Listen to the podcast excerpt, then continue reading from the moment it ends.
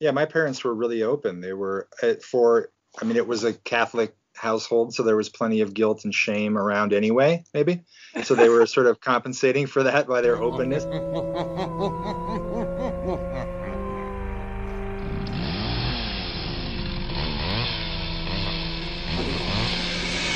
I want to hear you scream. It seems to be a sudden general explosion of mass homicide.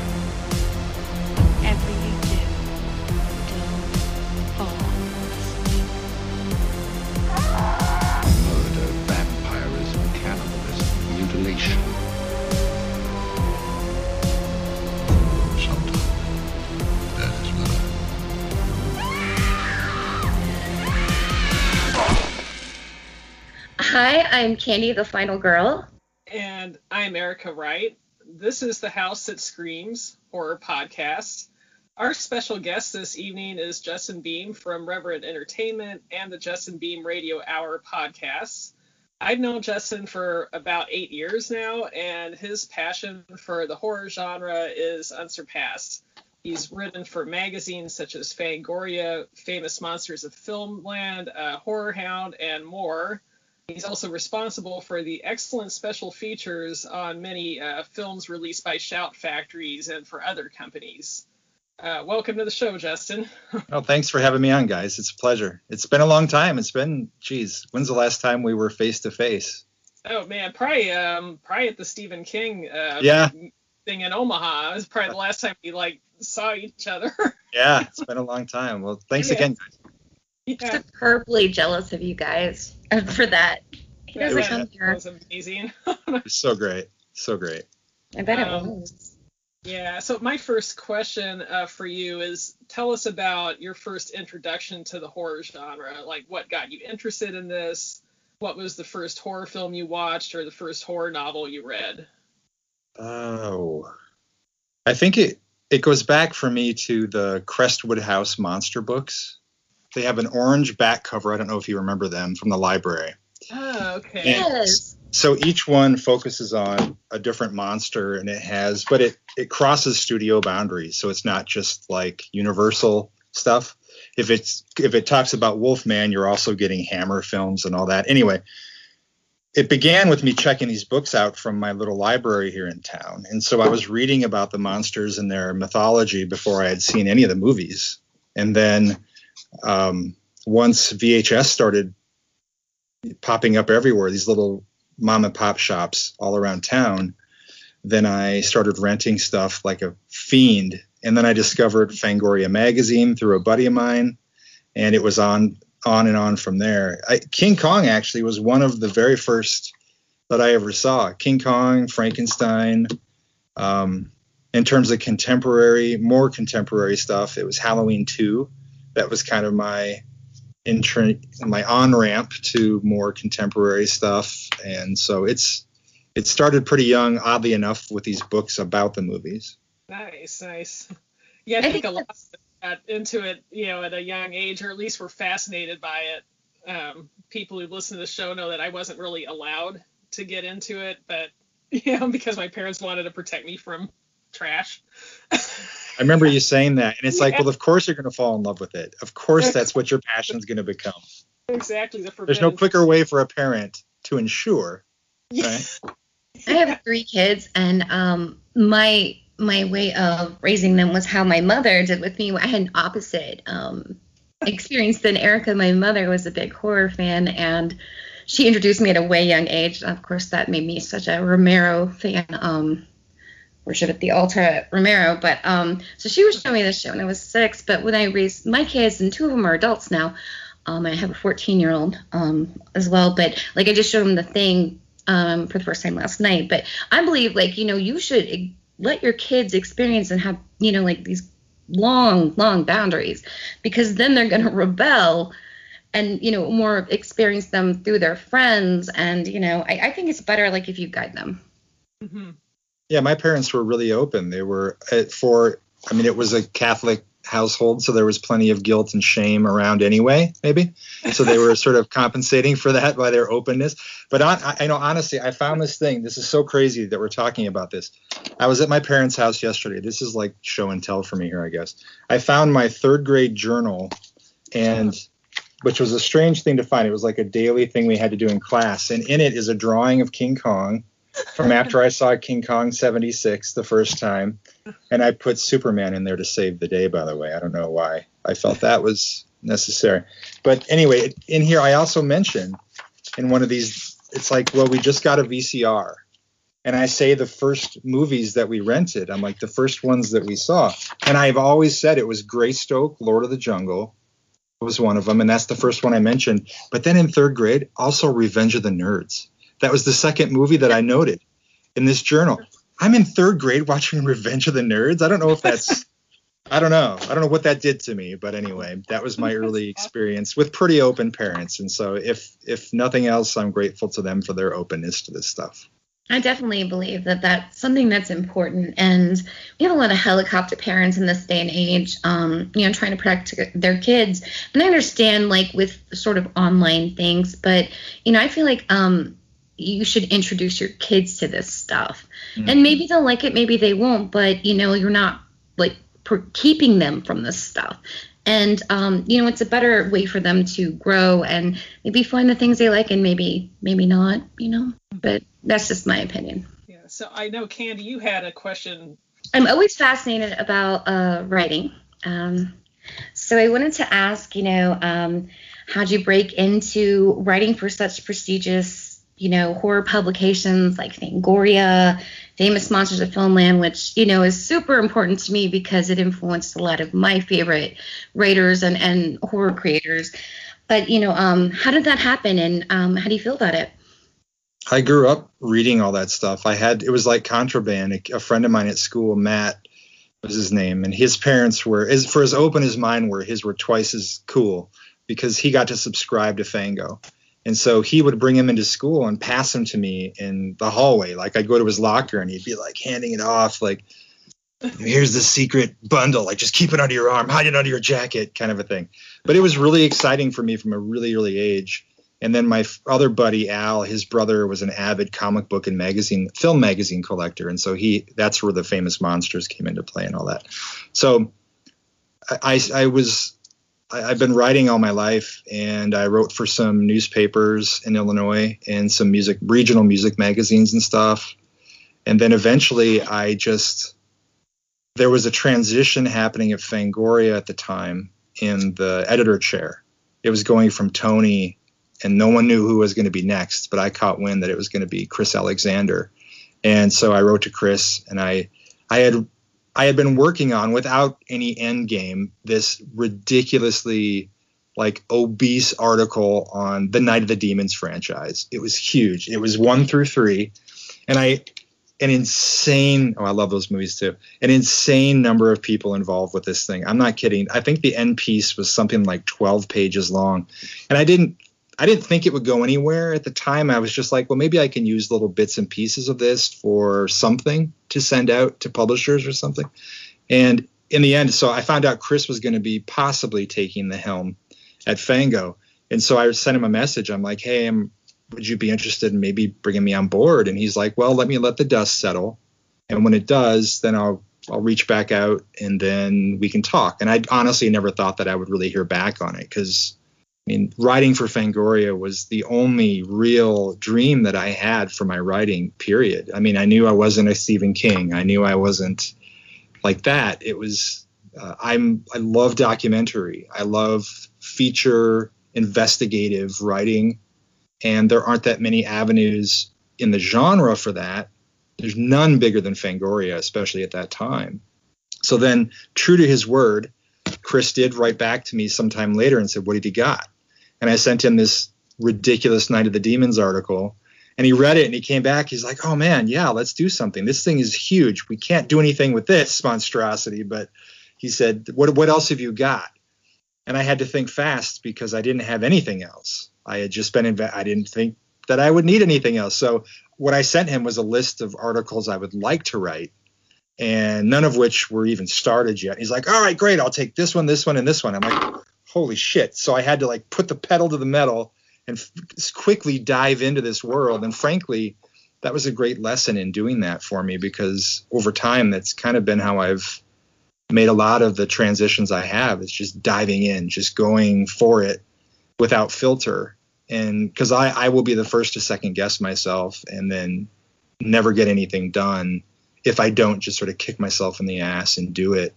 And so I'm eternally grateful to Chris for the support that he showed me. And he continues to this day. I mean, he's helped me out on some special feature stuff up in Canada. And uh, he now runs, he basically, along with, um, well, he basically runs with Charlie Band Full Moon Studios.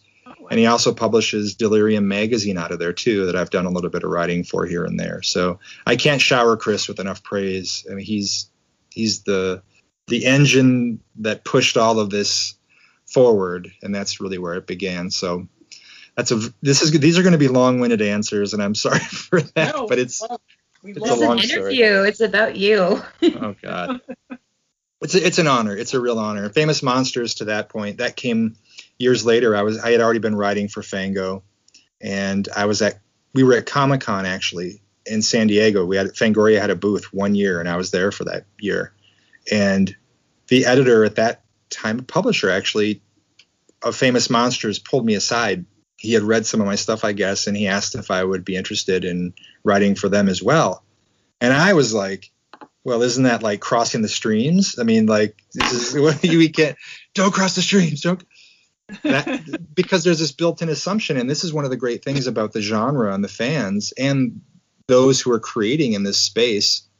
Those boundaries really don't exist. We think they do, but they don't. It really is a community, and yeah, there's a little bit of competitive nature to this stuff, but he re- he he was respectful about it. He's like, I understand you're been doing this thing with Fango for a long time. If you're comfortable with this, I mean, it doesn't have to be a lot, just here and there, like whatever you're cool with. I approached Chris and said, Is it okay if I do that? And Chris is like, Man, go for it. There's no way I could give you enough work to keep you or something. I mean, so go. And so then I started doing that and then it kept growing from there. But to this to this day, and I don't do I haven't had time for a lot of writing recently, but anytime I'm in a magazine, I love running to the newsstand to pick it up and just cherishing and every cover story I have that I got for any of these magazines, I I buy extra copies and I tear the cover off and I frame them so they're in my hallway, like the cover stories that I got. Yeah. Well, you got to treasure that stuff. I mean, you really have to hold on to that, and uh, and it's a good. It's um, it's kind of a I don't know if confidence boost is it, or at least a reminder of, you know, if, if you push if I push myself, then we can do this.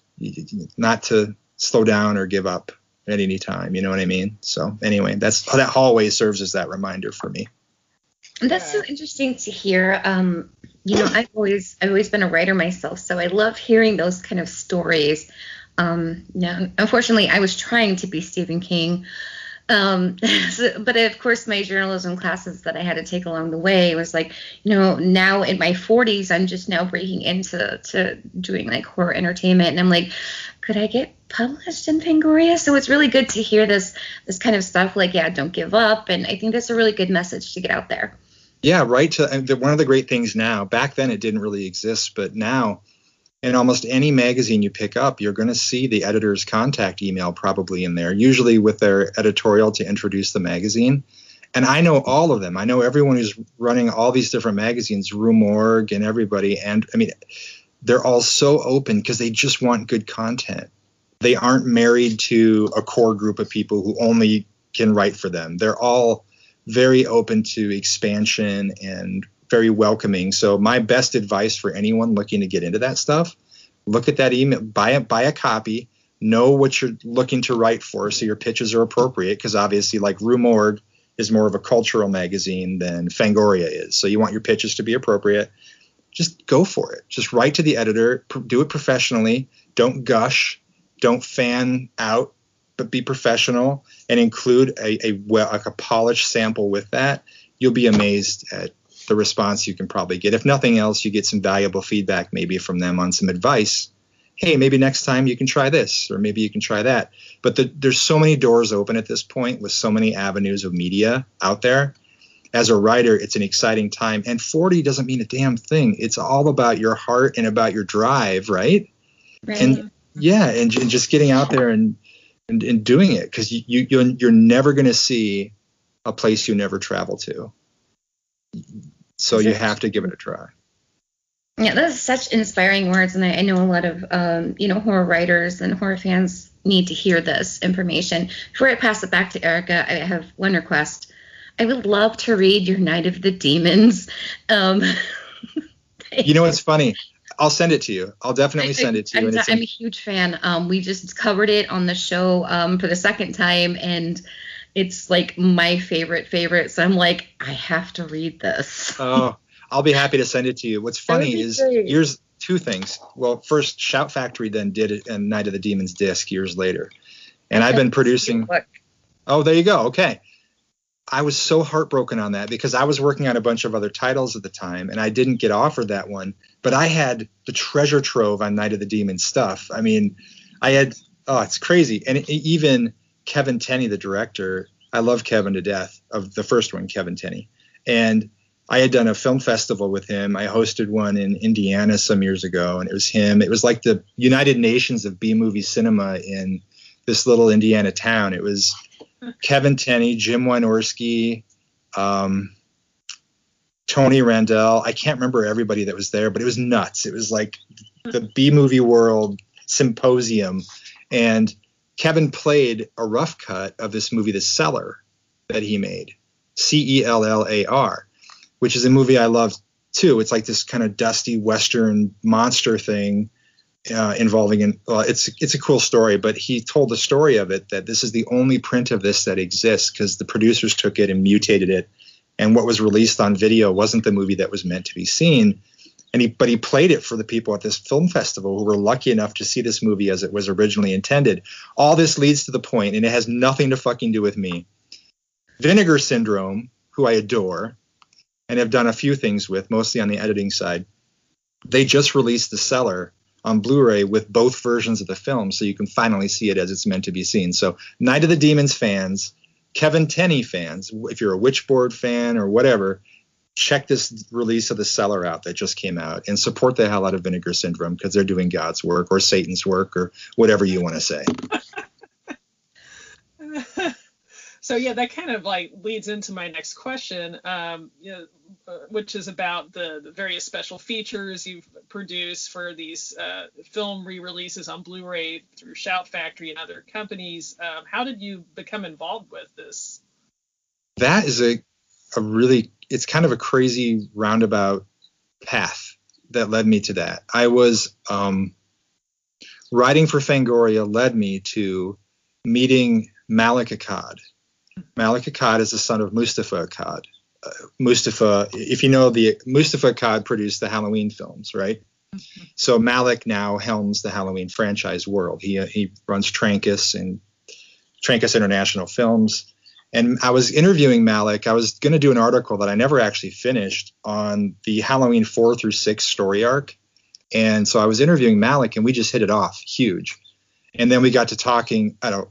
Long story short, we ended up co-founding a nonprofit together, and then I became a vice president at the company. So my life became Halloween, and I was still writing for the magazines and doing this other stuff but I produced the Halloween 4 and 5 Blu-rays back in I don't know 2009 or something like that.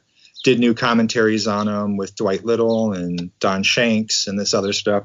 Chose the did the cover art work with Anchor Bay and all this, and that led to me getting. Uh, it was Michael Felsher of Red Shirt Pictures, who's a total legend in the special features game and Michael reached out to me asking if I could do a commentary on if I could put together a commentary on Town That Dreaded Sundown for Shout Factory. Oh, I love that movie too. So so good. Memories. Here's childhood memories that I look back on. I my babysitter left the TV on when I would be over there. She thought I was taking a nap. I'd wake up and she just had the TV on, and for whatever reason, all my memories of that television set. I remember the the room was this brown shag carpet. It was one of those monstrous box TVs that were in the console thing.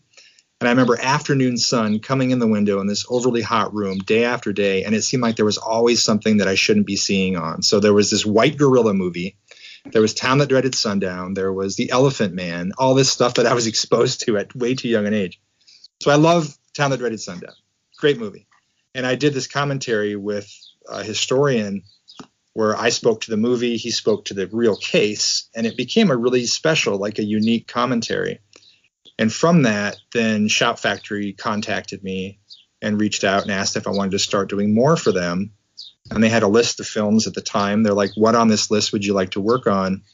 And I think the first one that I pointed to, I saw on the list was Tank Girl, because I'm friends with Rachel. And Rachel and I, at that point, the director, were just starting to talk about doing a book on her, which we're still eternally talking about.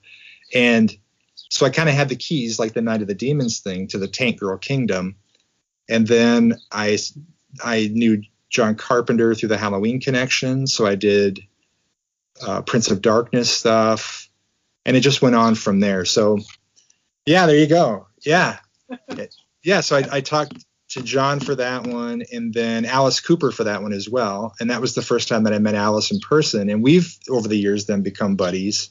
And now he's most recently for me did the Friday the 13th box set for Shout Factory, where I did we I did this whole thing on Man Behind the Mask and his different songs in Jason Lives, which kind of make that movie, like in my opinion.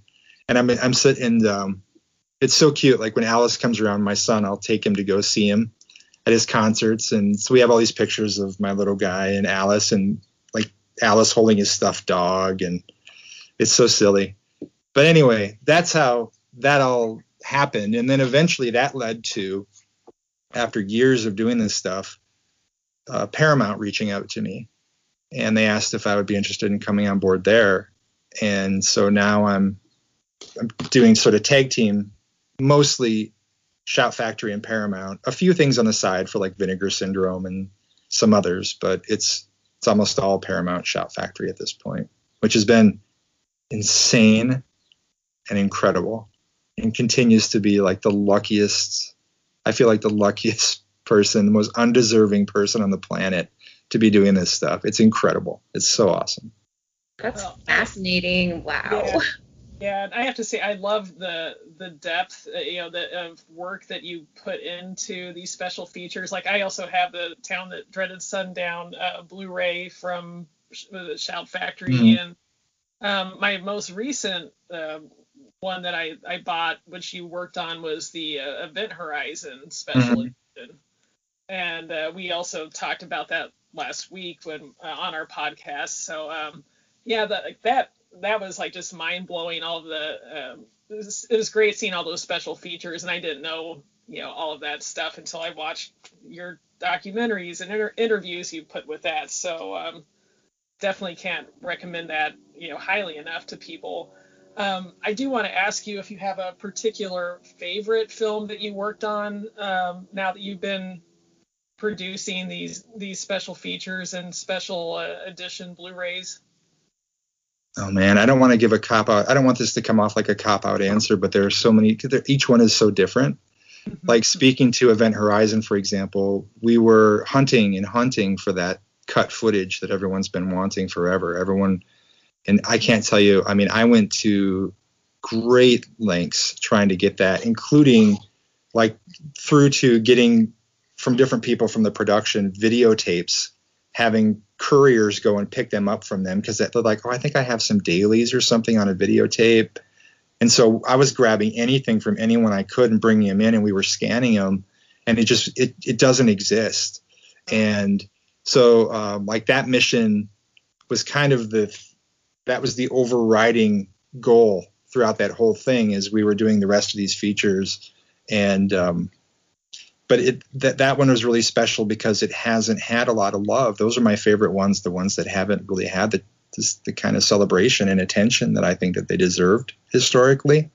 Big Trouble in Little China was definitely that for me because oh, that movie's amazing and one of the best Carpenter movies, one of the best movies period. I and, and I love Kurt Russell and um and then and that one was one where I'm like, oh, all these people who were involved with that film, the only as much as I love Kurt, he's kind of the only one, Kim Cattrall, who ever really got any attention for it. But the cat, but that move, the heart of that movie, yes, it's Kurt, yeah, right. But it's the it's the all the other actors that are there. It's it's James Hong. It's it's it's all these guys who have never gotten the love, and so I just went completely nuts. Totally went in the red on budget with it because I'm like, if I can bring someone in, I'm going to do it. And I kept bringing more and more people in, and their stories are so fascinating. And I realized many of them are saying, I've never been interviewed for anything in the States before. This is exciting for them. And so I just put their whole stories on. I mean, almost, it's probably the rawest non edits that I ever had, but it was a thrill for me to put these, to help get these stories out there. So I went totally crazy on that one. Um, Mommy Dearest just came out today. That was a fun one to do. A great, fun commentary with Hedda Lettuce on that.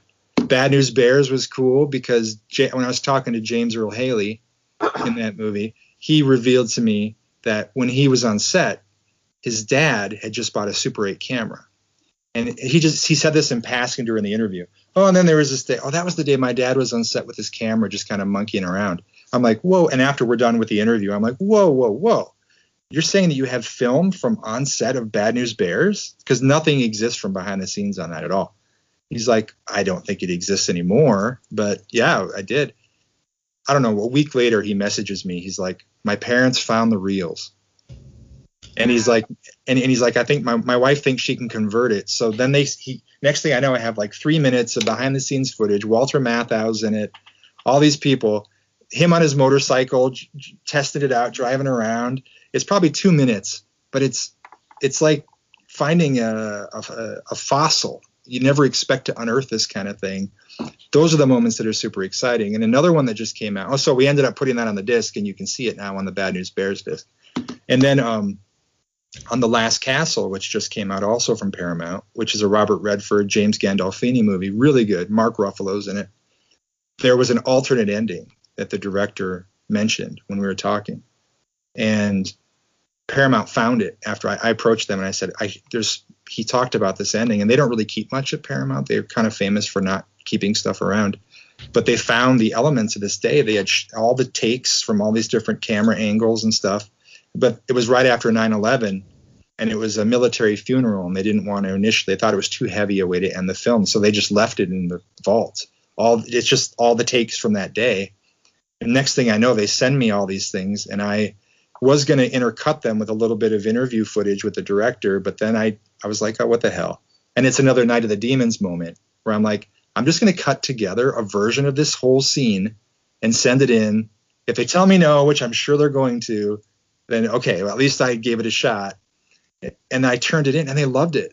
And I couldn't believe it. It was the most incredible honor. And in the end, it's on the disc now. So you get to see that alternate ending assembled, which is nuts that I, if you think like, uh, pinch myself, I, I edited a scene in a Robert Redford movie, which sounds silly, but awesome moment.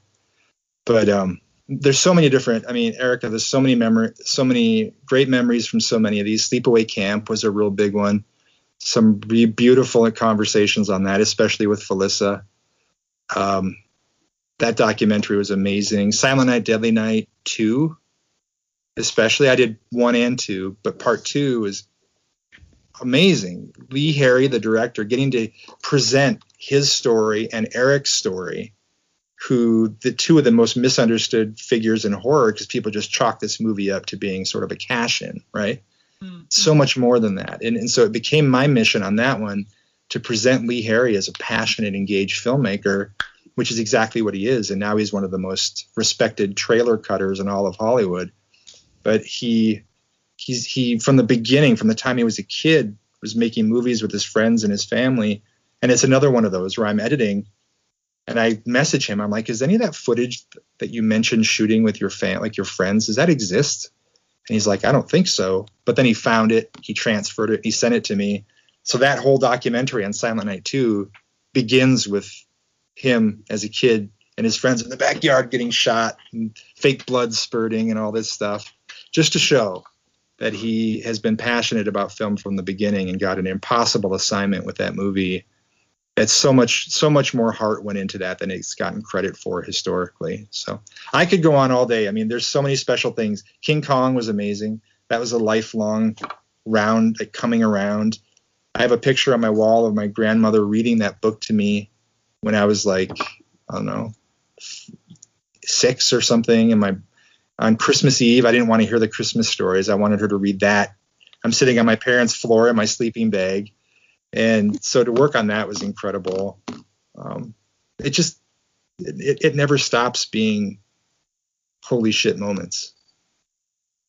It doesn't. It's so wild to hear about this. Like, wow, what a career! And a lot of these films you're talking about, like, I own these copies, and I just like just knowing, God, this is you that did these special features, and you're talking about Sony movies that um, not only I love, but we love on the podcast. We've covered them. Um, you know, um, and Phyllis is such a sweetheart. Oh, yeah. I have to agree with you on that one. Um, got she's on my wall of autographs. Oh, But um, yeah, um, I have so many of these editions you're talking about, including Big Trouble in Little China. So it was really great to hear you include that. Um, I, I, I love that movie so much, but uh, it's overlooked Carpenter classic. yeah, but a yeah, lot of uh, people. A lot of. I mean, I think it's loved in some circles, but by and large, it's kind of shuffled to the side because it's not traditional horror. But it has it has Right. everything. It has everything. It's a great film. I, I, yeah, I have that copy. Yeah, I have almost all these copies you're talking about. I'm like, wow, like just putting it together like that, like, what an amazing job. Like, those are so enjoyable. Like, you know, the, the special features are just so great on those. So, yeah, definitely, great job. Thank you. Trying to grow, continuing to grow, you know, as time goes on. And I've worked with some amazing people over time, and now I'm editing all my own stuff, and um, which I enjoy a lot because it's like writing. Editing is so much like writing, where you find rhythm, you find tone, you can establish, you can do so much. And I just love finding the themes in that. There are some titles coming up that I haven't been announced yet that I would love to, that I'm just holding myself back from talking about because there's some great stories associated with them. So we'll have to reconvene down the road again after a few more of these come out so we can talk about some of this stuff because it's just insane. The things that are going on right now are completely insane. It's Nice. it's I- hilarious. About to ask you if you could talk about any upcoming releases, but so yeah, we can totally meet Well- in like time and yeah. I mean, the only thing I think uh, the two that have been announced are House of Wax and then um, Eight Legged Freaks. And I don't think either of the features on those have been announced yet, so I can't speak to them. Okay. But- okay, But both were a lot of fun. nice. And Okay. there are and there are many more that have not yet been announced that are going on right now. Cool. Okay. Um, well, you spoke a little bit about Alice Cooper, so I wanted to ask. Um, I know for me, um, big horror fan, but like for me, horror encompasses a lot of things, and I love Alice Cooper. I've seen him live, and what a show! Um, lifelong fan of Alice Cooper. But do you have any like musical influences that kind of help you? Um, with your horror writing, or are you into any like sort of horror centric music other than Alice, or is he just the one? Or Oh man, that's a great question. I um oh the Misfits were huge for me. That's like and the great thing about that band is that they they're singing about if nothing else you could look at the track listing and just pull those titles out and go track those movies down and that's a kind of a primer in horror just looking at their song titles misfits were hugely influential for me when i was younger i think that I, I became a score junkie as a kid when I once because and this goes back to Halloween too. So the short version of this one is that my buddy I hadn't seen any Halloweens yet. My friend's brother, the same one who I mentioned was a comic book collector and collected all these movie magazines. He also collects novelizations of films. And I had heard of Halloween I, I had seen Halloween 2 on Halloween night in fifth grade when I was trick or treating, after trick or treating with my friend, and I was like captivated and mortified, terrified of this thing, but but you know fascinated by it. And so then a few days later, I'm at my buddy's house, thumbing through his brother's novelizations, and there's Halloween, the original, which I hadn't seen it, so I saw two first. And then I took Halloween home, and his brother also had the soundtrack cassette. So I read Halloween along with the soundtrack tape before seeing the movie, which is weird. And but I was trying. I was so scared of everything at that point in my life. I had horrible nightmares, night terrors that drove my parents crazy and terrified my poor brother. And so everything terrified me. But so I would do it in little bits, like I'd read half a chapter, but I always did it with the music because I knew that they went together. And so eventually seeing the movie Halloween, and it was kind of different than the book. The book has some expanded elements to it. But it was like, oh, it was like this two versions of the film at the you know in the same universe. And then I saw the television version eventually when it was on TV, which is like a third version of that story, which was really cool. So anyway, that led me to falling in love with John Carpenter's score stuff and learning who Alan Howarth was. And um, so film scores are definitely a big deal with me. Um, Alice Cooper, the, I mean, I had some metal stuff that I was into sort of generally around that same time, but none of it real horror centric, I guess you could say. I do love Jason Lives, and I think it's one of the greatest metal movies of all time. I think Leatherface is another one that's another great metal movie. Um, but for me, it's like more like the classic stuff, like what Alice represents, his showmanship and that vibe. And I'm into really like the carnival and circus world and the sideshow element that's part of horror too, the grand guignol and all of that stuff. It- really is kind of all in the same family as the metal bands. And I've seen GWAR, I've seen, I mean, all these different acts. Uh, I did a panel once, which was mortifying. I think Eric, I told you about this with Twiztid at a convention. It's I like an I. Mention. Yeah, Oh, it was okay. a rock stock, wasn't it? That's right. Yeah. Yes. And do you remember that I didn't? I, that's right. You were you were there, and like Ron was there, right? Yeah. And I did not know what was. I was so lame. I, I was sure I was going to be called out because I was like, they need me all of a sudden to do this panel with Twiztid, who's an offshoot of ICP. And so I'm literally the night before, I'm like, Eric, I'm going to go back to my room now because I remember that. I wanted have to to search like, for- I have to prep. Yeah. I have to search for Twiztid and figure out who the hell they are and then do it. So I felt like the biggest exposed poser, but I'm like, oh, it's just one panel. But then I walk in the room, the panel room for that panel, and it was floor to ceiling. I mean, if kids could have been on each other's shoulders, they would have been. It was nuts. The balcony packed all around, and they're all wearing the face paint, the the shit, and I felt like the biggest exposed idiot. I was like, I can't mess this up. Luckily, Sid Haig and Bill Moseley were on the panel with me because they had just done a music video with them, and so those and I've done stuff with them before. So I was like, when they walked, I didn't I didn't even know they were going to be a part of it. Then they walk, I'm like, what are you guys doing? This is the thing, and they're like, oh, we're part of this. I'm like, what? Yeah, we're in a music video. I'm like, oh shit. Okay. Tell me about the music video. So I'm off to the side, like was Bill's like, all right, so the video. Oh no, it uh, yeah, I think it was Bill. It was Sid and maybe it was Kane Hodder. I think it was Kane Hodder. Anyway, yeah, I think it was Kane, and Kane's on the side. So here's what happens in the video. And so I went out and I was I've never been more terrified doing a panel in my life and played it off okay. But uh the like the horror rap world and stuff, I remember Gravediggaz. I liked them when I was younger. Um anything that would blend like sort of lead into that horror themed territory I would check out at least. But um, anyway, I'm rambling now. But to, the short answer is Alice fucking rules. And Hell yeah, he does. If I can just jump in there with one last little comment before I pass back to Erica.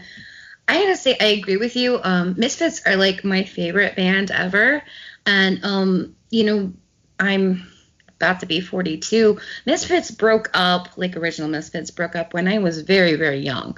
So when they did the reunion tour, that was the last time I actually went to a concert. Uh, it was early 2019. Um, they came to Chicago. I live in Indianapolis. yeah, Um, so it's only like a two hour jump, and I get to see them with Glenn, and it was just like my husband and I were just like, oh my god, this is the best thing, and and it's like you said, and I try to you know get a lot more of horror fans into Misfits. I'm like, if you just take this song like you know I'm like Blood Feast, okay, Blood Feast is not a masterpiece, but you need to see it because it's the first gore film, and there's this fucking amazing Misfits song. And you know what I always tell people because I'm a big punk fan, but mostly horror punk. But Misfits are like the ultimate. Like you know, if you don't like this song, give it two minutes. There's another one. Yeah. And do the research, look up the titles, and there's your horror history right there. I mean, Glenn Danzig's mega, mega horror fan, and uh, there's some great songs, and it's a really good primer, like you said. I, I just want to add that on there because I'm always trying to push that on people, like, yeah, you got to give this a chance. yeah. But yeah, and also Alice, just the showmanship, and um, definitely, I, I don't know if Kiss, Kiss is not horror, but they definitely have the showmanship. Kiss is well for me. Yeah, for sure. I was always a big Kiss fan, and I got to see them reunited when I was in high school, and I kind of wrote Kiss off after that. I'm like, well, I got to see him with Ace and Peter, so you know that was it for me. That was the dream. I saw him about three times, and that was Yeah. that. But I think they kind of a little bit are are kind of into that world.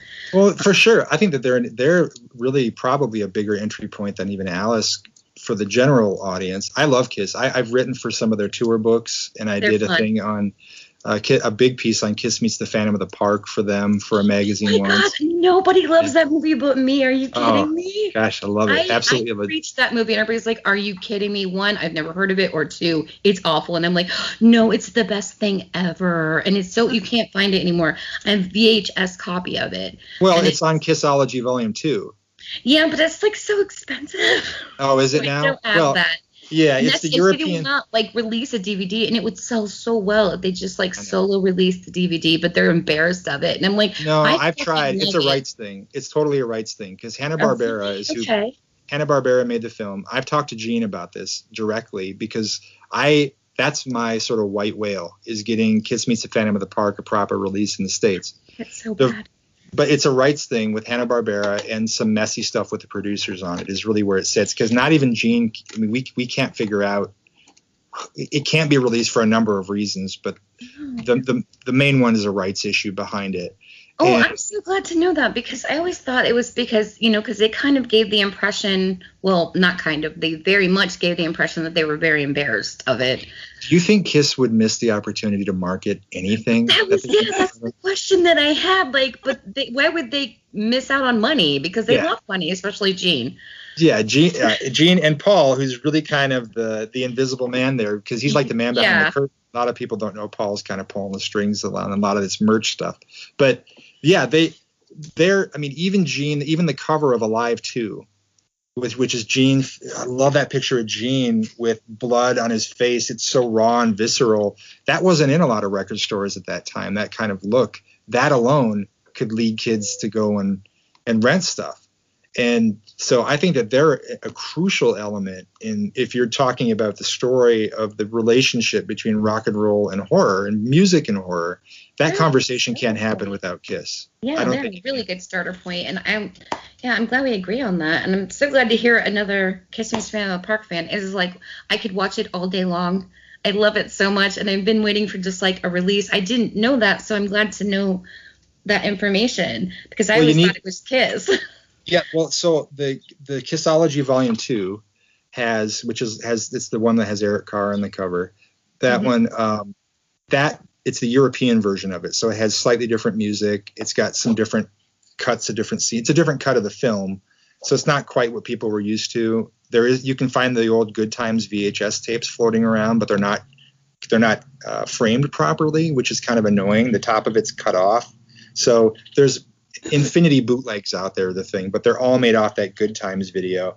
But if you can get that kissology I want one of the, uh, you know, I'm considering buying one of the bootlegs. Of course, like I guess I'm not supposed to say that, but um, because I want it on DVD. But um, get that kissology. It's so good. Even though it's a little bit different version it's actually longer and it's so good. And that whole set is so awesome. The, their australian tour for creatures of the night so good all that stuff. Anyway we, we won't go down the kiss world anyway. oh my gosh. Oh, um oh and to your misfits thing real quickly I had a friend who was at the same concert you were. They were up in the nosebleeds, sending me videos all night long That's, of I mean, snippets. we were, yeah, we were pretty much up in the nosebleeds. We were doing videos, but Glenn Danzig had put this really strict rule that you could not take videos, so That's you had to like be secretive about it. So we managed to get some up, but if they caught you, they would take your phone and make you erase everything right in front of them, or they would eject you. So we were like trying to pull off this like you know, so we got some video from it, and it was the only show in which because they only did like I don't think I think maybe seven shows in that tour, and luckily Chicago's two hours away, so it was like not a big deal. Dream concert for me, but um, so we got a little bit of video, we got some pictures. Glenn Danzig, um, sorry, bad news. We got, Yeah. we got photos and videos. You got to capture it. You got to sneak that shot in, even if it it's was just a one or two. concert. Oh, so awesome! I'm I'm so and they, they- jealous. the only show they played Children in Heat at, so everybody was jealous. You know, like on the message boards, like, oh, and the people in Chicago got to hear Children in Heat. I'm like, ha, ha. That's For cool. once, the Midwest pays off.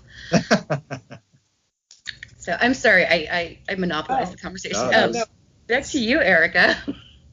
So you know this question had to come up. Tell us about acting in Silk and other films. And acting is in the loosest sense Well, employed. I, I'm in that boat too. Like I've, you know, I went to Russia to to. That's right. Quotes in a movie, which I I have no training in acting, so it's basically just me taking my clothes off in a Russian ghetto. But uh, so I mean, you're like way ahead of me there. no, that's pretty much it. job in Silk. Come on. Oh well, you're very kind, thank you. But I that was my friend. Uh, I had met Rob Heimbaugh, is the director of that film, director and writer, and I had encountered a short film that he did that I I don't recommend anyone see Silk, but I do recommend that you guys all check out a short of his called Eagle Walk. One word, Eagle Walk. It's a great little Bigfoot short that actually legit makes Bigfoot terrifying. That is, it's a very, oh man, I saw it at a film festival, and out of everything that was there, I was hosting the festival, and out of everything I saw, that one I walked away just on fire to find this guy. And I found him online. I reached out to him. I'm like, what else are you doing? And we hit it off really well, and and we're talking, and we hung out, and eventually he came around and said, hey, I'm doing this next thing. Do you want to do a little part in it, like a part in it? I'm like, I don't act. He's like, well, it's not. I mean, you really. There's only a few lines. It's not that big a deal. He's like, do you mind spiders? I'm like, no, I like I, I like spiders. I'm cool with it as long as whatever. So then he's like, okay. And so th- things progress pretty fast on that. And the next thing I know, he's like, oh, your co-star is Elle Alexandra. Like what? And uh, who's an adult film star. And then the next thing I know, there's going to be full-size tarantulas, like adult tarantulas on set, and it was all very exciting. We shot it over the course of just a couple days, and um, I got to. I'm so bad in it. I'm so bad, and I. I oh, I feel I feel bad for Rob because he made a good movie. He scored. uh, He's one of these guys, and he, he's here's someone who does everything on his own.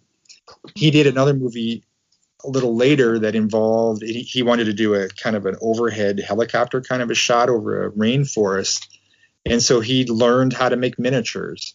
For silk he learned how to do cgi spiders so he could do that final scene. He cre- so he scores his own stuff. He creates his own i mean all of it all the graphics. He's an all-in filmmaker who has such clear vision. He's so thoroughly brilliant. And i can't wait for the thing that breaks him out because it hasn't happened yet, but it, mark my words, it's going to.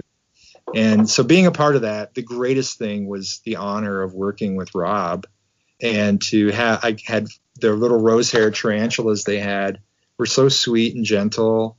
And um, Elle was really sweet as well. She and I are still friends to this day.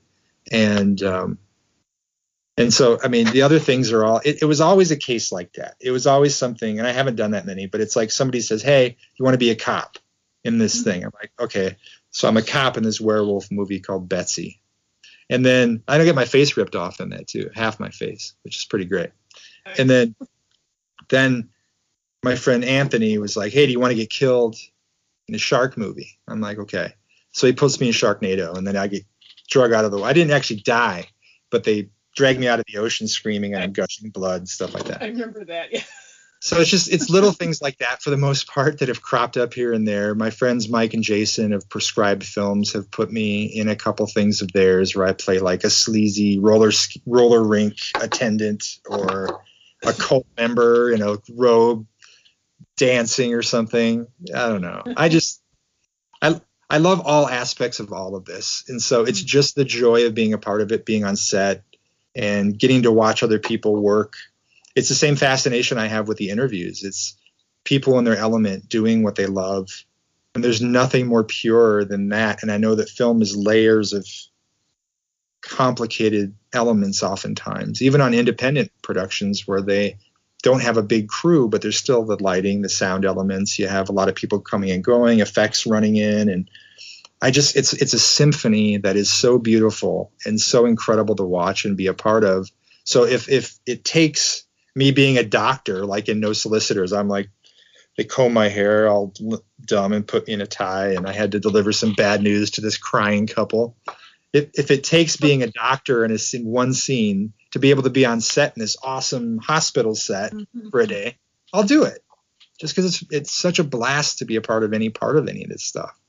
So yeah, absolutely. So, okay, here's another question I did not intend to ask, but now that you mentioned Eagle Walk and you mentioned it's a Bigfoot film, Mhm. um, I know you have a thing for Bigfoot movies. Mhm. Please explain yourself. I think I think it. I, I will tell you, it goes back, and I have. I'm not going to go get it again, but Crestwood House went from doing movie monster books into doing mythological, like cryptozoology books, and one of the first ones was Bigfoot. Of course, these had all been out for years by the time I discovered them, so they're all on the shelf together. So I remember checking out a book on like having Dracula book with me and I remember sitting at a at a meeting for my brother's preschool, and he, I was I was with my mom. I'm in the chair next to her with these books. I, I just I don't know why that day stands out, but distinctly remember Jack and Jill preschool, the orientation meeting, and I'm sitting there at whatever age I was, and I had Dracula, and then I had this book that was on Bigfoot and like Loch Ness monster. It was like Bigfoot and other legends or something, and so Bigfoot and King Kong, monsters, monster suits, all the special effects. The coolest ones were creatures. I love. I fell in love from at an early age from all my family living on farms. I fell in love with wildlife, the nature, the the forest, trees, being up in the rural backwoods of Wisconsin, up on these ridges, and um, uh, so the Bigfoot cinema combines a lot of these elements. It brings wildlife. It's all set in forests. It's the same thing as bear movies. I'm a junkie for grizzly, for example. I love grizzly. The girdler, uh, so so good, and that's one of my comfort food movies. You like that one? I, I have a question for you. Um, I know you mentioned, and I, I'm sorry to interrupt, um, but I just I, I forget if I don't say something. Um, Um, I know you mentioned um, you like the town that dreaded sundown, of course, you know.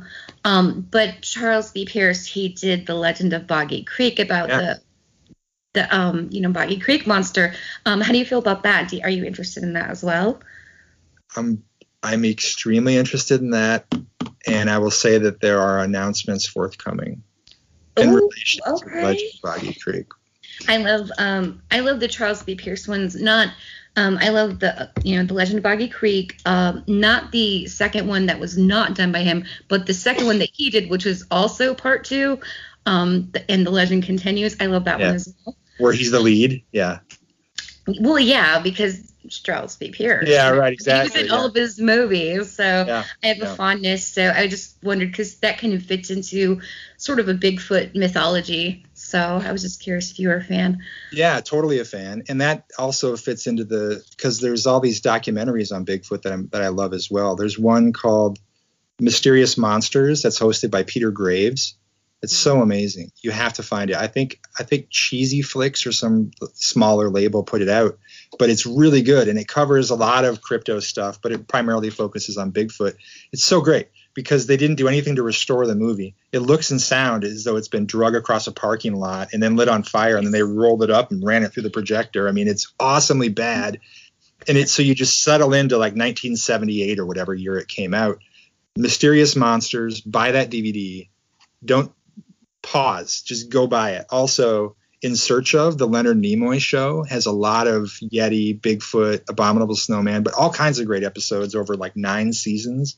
That mm-hmm. show is incredible. There's just so much of that out there. But to your point about Boggy Creek, it blends the two. It's like a docudrama kind of a thing because they they really are blending the fou- mythology into the story of of this film, and then using the locals to tell the story. I think that's a it's a brilliant mechanism that they use that Charles used for that, and um, and it's uh, it, it's one of the best. There's a book I want to recommend by Dave Coleman. If you if you want to pick this up, it's called The Complete Bigfoot Filmography. Dave is an amazing guy. I did an article once on Bigfoot cinema for, I think it was for Scream magazine, maybe in the UK. I want to say, but um, I inter- I interviewed him for that. But this book is as exhaustive as it gets. Every TV episode of any series, any movie, any you name it, anything relating to Bigfoot, Yeti, all that stuff is in this amazing book that he put out. That's so good, and it has a lot of background on the production of the films as well. It's not just like a fan review type thing. It's got a lot more than that. So it's just a rich mythology, Erica, that it has so much more to offer. I like because that's another thing. It blends these worlds of the unknown with a perfect cinematic creature because you can't ever disprove it. And yet it's omnipresent culturally and it exists in so many cultures around the world that you can go somewhere and have a conversation about it. And it's this kind of wacky side road culturally that I think is still being explored with like that great new Hulu series called Sasquatch. Did you see that? I have not seen it. Oh, you got to check it out. It's sort of about Bigfoot. I'm not going to give it away what it's ultimately about, but it's really good. So it just continues to, I think, uh, um, entertain and mystify people to this day. And I love things that that you can't take away from people. And mythology is definitely one of those things, and Bigfoot is one of those creatures. So, is there a good Bigfoot movie? There are a couple. Abominable is phenomenal. I think a Lalo or uh, what's a Ryan Schifrin's film Abominable was fantastic. That is really good.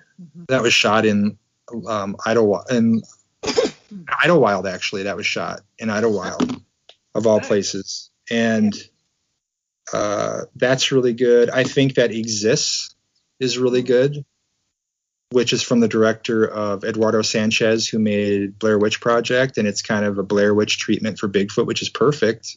So there are some genuinely terrifying Bigfoot movies. There's some really good ones, but then the bad ones are so great, including Bigfoot, just called Bigfoot from the Asylum, which also has Alice Cooper in it. To your candy, Alice Cooper gets killed by Bigfoot in this movie. He's on stage with his.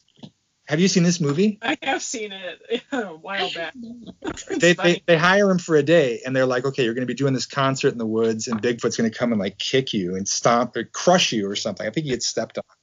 And so, it, and they put this band behind him that was clearly like three 14 year olds locally with their like drums and guitars. So you got Alice Cooper walking on stage as though this is really an Alice Cooper concert. And here's these three fucking kids up there with like spiky haircuts and their collars popped. And it's like, we're so rock and roll. And Alice comes out and he has a, a rubber snake around his neck. And he comes on stage. He's like, "You guys ready to party?" And there's like 20 extras in front of him. Like, yeah, it's so bad. And then big, this enormous CGI Bigfoot. That's one of the worst ever created. Comes and kicks him. Oh, and the movie stars Danny Bonaduce and Greg from the Brady Bunch. So you have Greg, Danny Bonaduce. I have Alice to see Cooper this. This is the worst thing I've ever heard. I worst have to see it. It's it's always like five bucks on Amazon, and it's from the same Oh people my god, who I need it. Sharknado. So I have I- I a think I fondness for just garbage films. I, I watched it only for Alice Cooper, and I kind of repressed the memory, but I You need to revisit it. I will always own that film. I absolutely love that movie. It's a staple. I think we true- all have some like guilty pleasure movie that we we know it's a piece of shit movie. Oh, but yeah. It's- it's Ours That's- that's my whole It's Meet the collection. Phantom of the Park. It's absolute trash, but I love it. yeah, the cartoon music is Gene's kicking over a hot dog stand. Yeah, it's The Yeah, Hanna-Barbera extras that plus don't Kiss. look like Kiss at all. The Oh, bad Hanna Barbera's, you know, like sound effects. Yeah. the African American Ace. His yeah, I was like, oh, that doesn't even look a little bit like Ace. and they show straight up close-ups of Yeah, the and I'm like, oh, that was like, not a wise choice. But I love that movie. I will defend it to the death. Yeah. I And Monster love Dog. garbage films.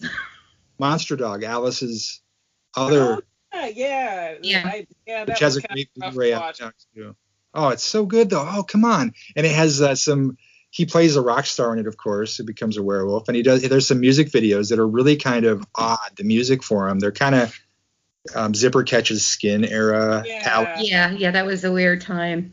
and he took that film he told me to prove that he could work sober he had just he had spent a long time underground and he wanted to prove that he could show up be reliable and do this without being fucked up and so that and he loves b movies and he's like i don't just love b movies i want like z grade movies is what he Yes. loves same thing about candy and so when they offered him this they're like you can go be in a castle in the middle of romania with a cast that doesn't speak a lick of fucking english you're going to become a werewolf and you're going to get to be Jack the Ripper a little bit here and there. And he's like, in.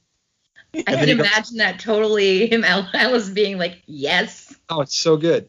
And he's so great in it. fun movie. I mean that that is like totally a, a fun project to be involved with. Like I totally I totally get why he would say yes to that. I would say yes to that. I love that movie. If you don't pick up that Blu-ray, it's so good. My, I'm giving you, I'm like giving you a laundry list of recommendations. This here. is a good thing. I like it. I mean, I always like to, you know, even when we're just doing regular podcast episodes and and you know people bring up a different film, I'm like, oh, I'm gonna write that down on the list. Yeah. Yeah, so I'm always For scribbling. Alice Cooper completist, you got to see it. You've got to see it. Yeah. Yeah, exactly, exactly. been an Alice Cooper fan for so long. I remember when, um, oh God, I, I'm reminiscing. I better stop. This is not my show. I, I'm in that boat too with Alice. Like I got to be on stage with him. Like I won that balloon toss thing. Uh, when Oh, I, shit. I I bought like the the hot, top level VIP ticket that has the backstage pass, and you get so many autographed items and get to like play with the boa constrictor and Aw. Put your head in the guillotine. So I did that, and I was like selected at random to be the balloon thrower. Why For didn't this do this? It's like- That's so Yeah, cool. I have picture. I'll have to send you pictures later. I But think yeah, the that only show I was ever front row for was Nine Inch Nails. Um, it was during the Downward Spiral tour. I was 15. nice. Everybody's like, but that's quite a fucking show to be front row for. Yeah. Oh, yeah. Yeah, I saw them too. I was this that was close cool. to Trent Reznor. I cherish the memories. Yeah, I'm sorry. I, I took us off track. I'm really bad about that. oh, it's all it's totally relevant. Yeah. I love being involved with this show so much, and I've like grown to appreciate some films that I pretty much did dismiss in the past. Like, I've never been a huge fan of the Friday the Thirteenth franchise, but we ended up covering some of the sequels uh, for some of our episodes, and yeah, Candy's kind of in that same boat too, where we're like more Freddy people than Team Jason Freddy. people.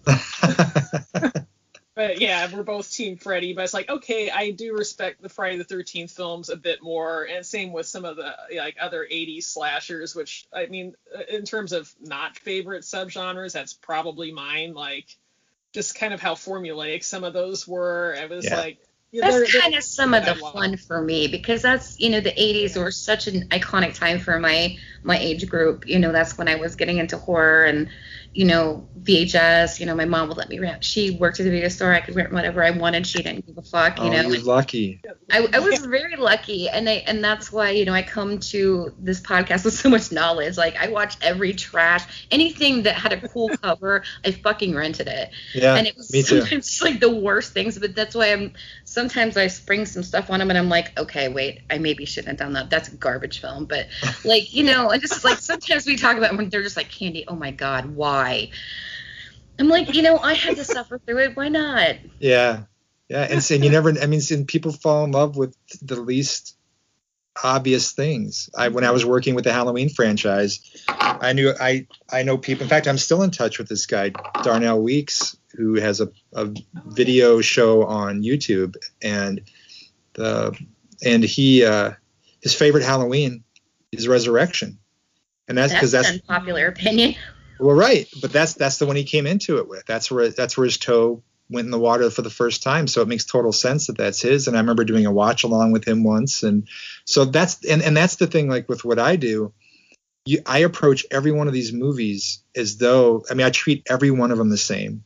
I give them all the exact same love and attention. I, I I'm never not trying to get as much as I can on these titles because I know every single one of them is the favorite for who knows how many countless people that are out there.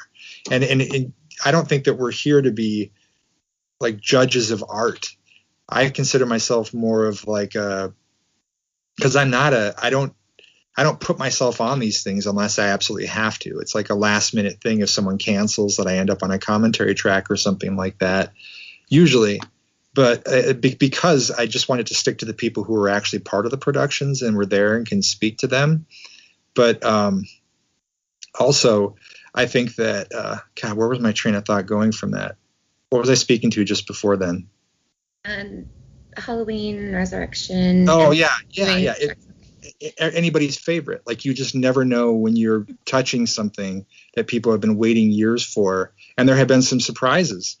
Like I, some titles that when they announce them, I'm, I'm blown away by the reception that they receive. Like holy crap, this audience is like when they announced Brotherhood of the Wolf, for example. I know that people like Brotherhood of the Wolf. I knew that it has an audience. That's Christoph Gans who made the Silent Hill that I did a couple years ago, and and uh, but I had no idea how massive the audience is for that film, for example. So there are surprises. There are the Halloween Resurrections out there that are someone's favorite that might not be that popular with some others. Yeah, and I found that just doing the podcast, like, um, I got everybody into this like film that I discovered. God, it was a preteen, this hard rock zombies movie that I rented because I like hard rock, I like zombies, why not? And it's just atrocious, but like one person on they're no longer on the podcast, but they just fell in love with this film, and I'm like, and there's an audience for this film. And I, I just never thought to search the web or anything. I just was like, I'm gonna spring this on you guys. And I found out that like people love this movie. And I'm like, I hate this movie so much. Why- Yeah. So I don't I don't do hate I titles that. anymore. Um, because I find out that I piss people off. So I try not to be that way. But you is know, that something you did? You brought up movies that you just hated. You're like, okay, here's one I hate. it's like you know why not? Because we're doing some great stuff. Like let's throw some trash in there. you know, keep it lively. That's just how I am, chaotic. Yeah, You know, chaotic good personality here. But um, yeah, I just thought it'd be fun. Sometimes those discussions about like movies that aren't great are really fun discussions. Yeah, they turn into like really fun times. Um, I wasn't. Yeah, I was kind of pushed to doing. Um, I've never been, you know, as oh in the '80s, you know, as a kid, you were Team Freddy or you were Team Jason. You know, of course, you had your Michael Myers people, but for the most part, it was, you know, they were marketed even towards kids. It was Freddy and Jason, and I was so I just stayed away from Jason films, and I always loved my Freddy films, but like they pushed me so hard to do these these um, Friday 13 films, and and just like Erica said, like we we were so like I'm not gonna like that, but we've kind of grown on it. Like we've like yeah, I guess we don't hate it. You know, it's not my favorite, but we don't hate it. We we've heard everybody, and we just have such a large podcast. There's in total seven of us, which is you know like trying to run a three ring circus sometimes, It, it is. It really especially is. when I talk the most. Well, I'm used all just quiet tonight. over each other. Yeah, we talk over each other. We try to do this hand raising thing. Doesn't work. Yeah, we are trying to implement the hand raise feature on Skype, so we take turns, and like always halfway through the episode, it just falls, Falls apart. that's bound to happen when you have a bunch of passionate people, right? I mean, that's Yeah. the I mean, we all love horror, and, and, and some of us have our special genres. And, you know, me, I'm like, my favorite creature, like yours was King Kong, I, mine's Dracula. And that's like, oh, that's so typical, isn't it? But, you know, I hate that. I, I don't think that's fair. Um, because I'm a girl, I have to like vampires, but I just like vampires. Those are my creatures. Um, you know, we have our everybody has their thing that they bring that's special to the show and we just have a, a great group of people and erica's always got some kind of extreme thing she's throwing at us and and i, I really wall where people are like, yeah i love that i love uh what i've grown to love and, and we do a lot more shows of now our ghouls night out is where it's just eric and i and occasionally we have a guest or two um but it's just all female feminist reviews of, of we just did the craft um um people are going to be it might be a little don't know surprised. what the reception of that's gonna be. I haven't seen the new one. There's like a I don't know if it's is that a remake? I wouldn't. No, it's kind of a continuation. Oh, okay, okay, yeah. It's yeah, I, I didn't have a chance to watch the new one, but yeah, we covered the original and maybe we didn't give it the loving treatment that we gave to all the other films that we well, 'cause reviewed. people, well, you know, all of our responses on Twitter, on Instagram, you know, we're just so positive, and I'm like, you guys are looking through those uh those glasses, those rose-colored glasses of your youth, we're, we turn it on its head, and people are going to be like, "What did they do to the craft?" Cool. Like, Challenge how would people. That's great. Yeah, challenge them. You know, especially when we're doing it, you know, these feminist horror reviews, because we bring, you know, we don't only talk about the film, but we talk about feminism in general and how it applies to the film or maybe parts of the film. So that's just kind of like a really cool thing that grew between the two of us and as our friendship grew. And it's just, it's just a beautiful thing. But I love the show in general. And it's, it's been like, I guess this is what I'm doing in horror. you know, Yeah. it's not what I thought I was going to be doing, but um, I'm very happy. Yeah, It's You're a great for a reason. To be It's with been so horror much fun. people. yeah. Yeah, I love being on this show. It's yeah, the discussions are just always so much fun, and I have like reevaluated my opinions of a lot of films. Uh, too. Definitely. And I used to never listen to commentary tracks before that. Mm. And now p- I listen to all commentary tracks. And it's like, it's not that I didn't own them. I just never utilized them because I like to, I'm one of those people I like to absorb the film. Yeah.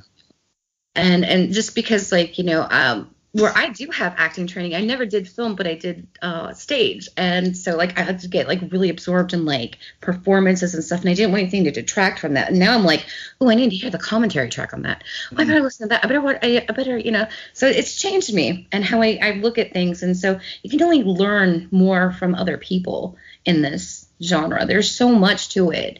Yeah. And yeah, I love just meeting more people. Well, that's cool that you though you have the the wonderful experience of getting to know the movies first and spending time with them, maybe years with them, and then getting into the nuts and bolts of the behind the scenes. And in a way, I'm grateful for that from my youth too, because even though like those books I was talking about, they aren't about the making of them. And a lot of the articles that were in Famous Monsters, for example, a lot many of them were like letters from kids that got expanded into articles and things. I remember Joe Dante told me that one of his greatest goals when he was a kid, he and his friends were to write to famous monsters until one of your letters became an article. Because Forry would just turn these anyway. So Uncle Forry. yeah, yeah. The the it was Fangoria that really opened the door to me to the mechanics behind the scenes on these things. They had great so- war articles. Oh, so great. And, and to this day, yeah, to this day, it's so amazing. It's such a it's such a great resource, and those back issues are invaluable. But I'm glad that I grew up not knowing too much about them all because the the the magic wasn't ever the dust wasn't ever blown off.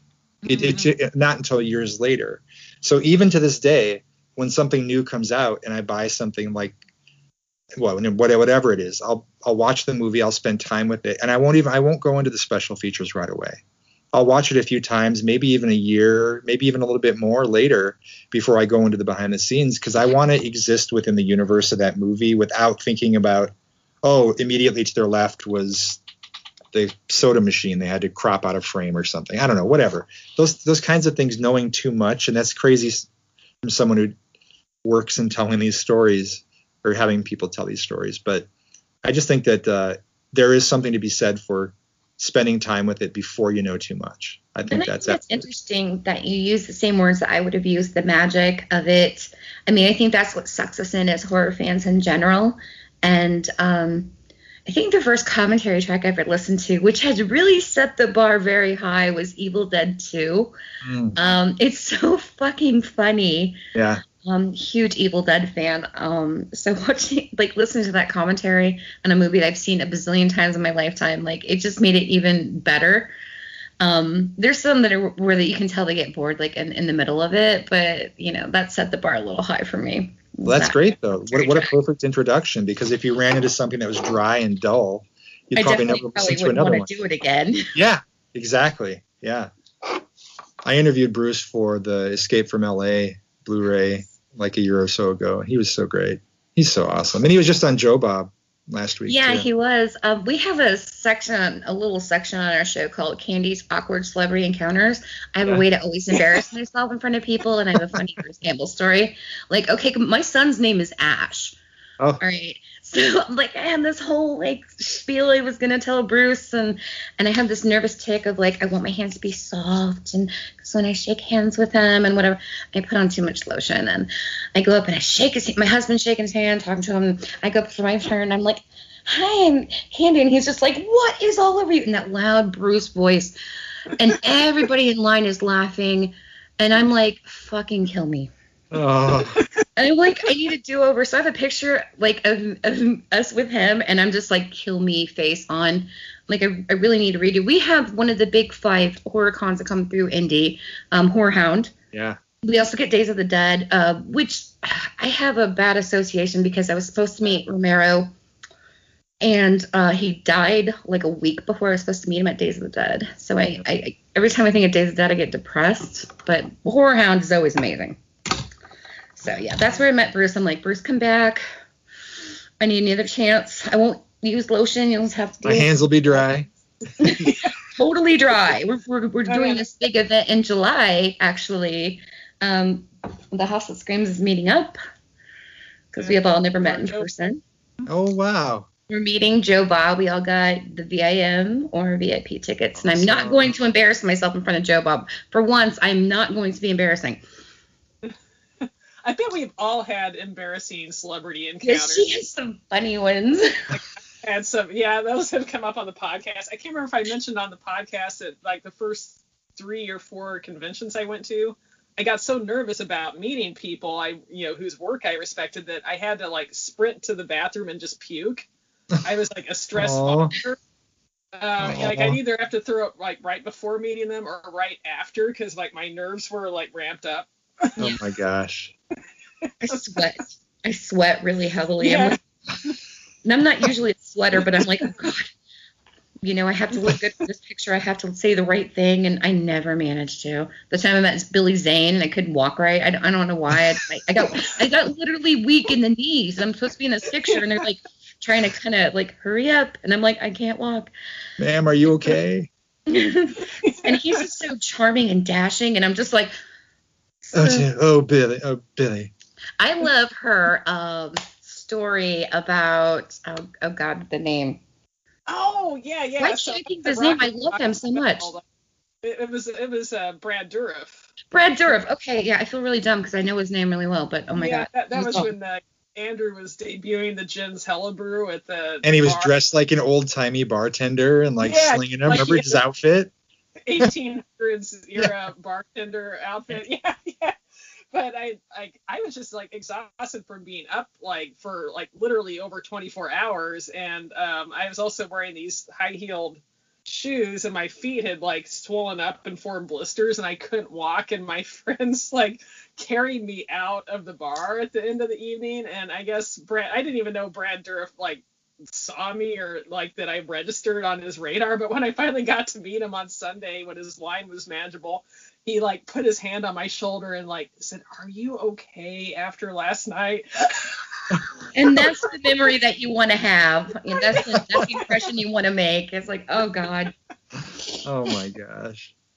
That's yeah, I've had. I've had some doozies, and it's like I don't know. Um, yeah, like I think Andrew was the first, um, you know, like horror film, you know, personality I, I met, and I was like so anxious. I couldn't talk for a long time. I just didn't know what to say when it was like my turn to talk to him. But now You he probably these wishes things I in your would talk to head. him less. I mean. Just with like the shit I say to him now on during our phone calls when I'm helping Yeah. him with stuff, but it's like it's like, yeah, I kind of wish you were more shy. Yeah, I like just like the recent um contacts I had with Felissa Rose. Like it was the night that I was trying to debut like some of our makeup looks, and I was getting ready to go live, and I had like this Hello Kitty hold my hair back headband face, no makeup, which is scary. And I get this video call. It's Felissa Rose. I'm like, oh my god, I look like dead dog shit. Oh, And then I felt so awkward. I didn't want to say anything. Oh, but she's so sweet. She would she's never. so sweet. She made me feel really comfortable, and she's Yeah. she's just a darling. So I got very comfortable quickly, but at first I was just like, oh god. Well, that's like Brad. You think about like they can, it, it- the celebrity can make that experience something. I remember being across the way. I was at a, some convention. I think it was the Days of the Dead or something. I don't know, but I was I had a table for my charity that Matt that I mentioned Malik and I started that was there, and I was across from Roddy Piper and from Tom Savini who were side by side. Savini is my favorite. Well, S- Savini blew off a young man in a at, on Sunday. You know how a lot of celebrities pack up early, mm-hmm. and this young man in a wheelchair rolled up, to Savini's table, and Savini's just kind of sitting there, kind of half packing, and like the place is really empty for the most part. And this kid rolls up, and Savini's kind of just putting stuff in boxes and whatever. And he goes, uh, "Can I get a picture with you?" And he's like, "No, I'm, I'm I'm packing up. I'm sort of closing up shop. Thanks though." Piper still has a line like out and sort of down the hallway, and Piper sort of sees this, looks over, and he says to the guy he's with, he's like, "Can you hold on a second? Like, I'll get right back with you." And he's like, "Come here, kid." And he goes, "Roddy Piper." And he's like, and, and he was like, I, di- I didn't want to wait in line for you. I figured that you weren't gonna whatever. And then he's like, "Come here." And he's like, "So you're a you're a fan?" He's like, "You're a wrestling fan?" He's like, "I'm a huge wrestling fan. I love you and Hulk Hogan and whatever." And he's like, he t- Roddy takes off his jacket, puts it on his leather jacket, puts it on the kid, shows him a little like wheelie thing on his wheelchair. He's like, "Did you know you? My friend has one of these. You can kind of." It was like the ultimate experience for this kid.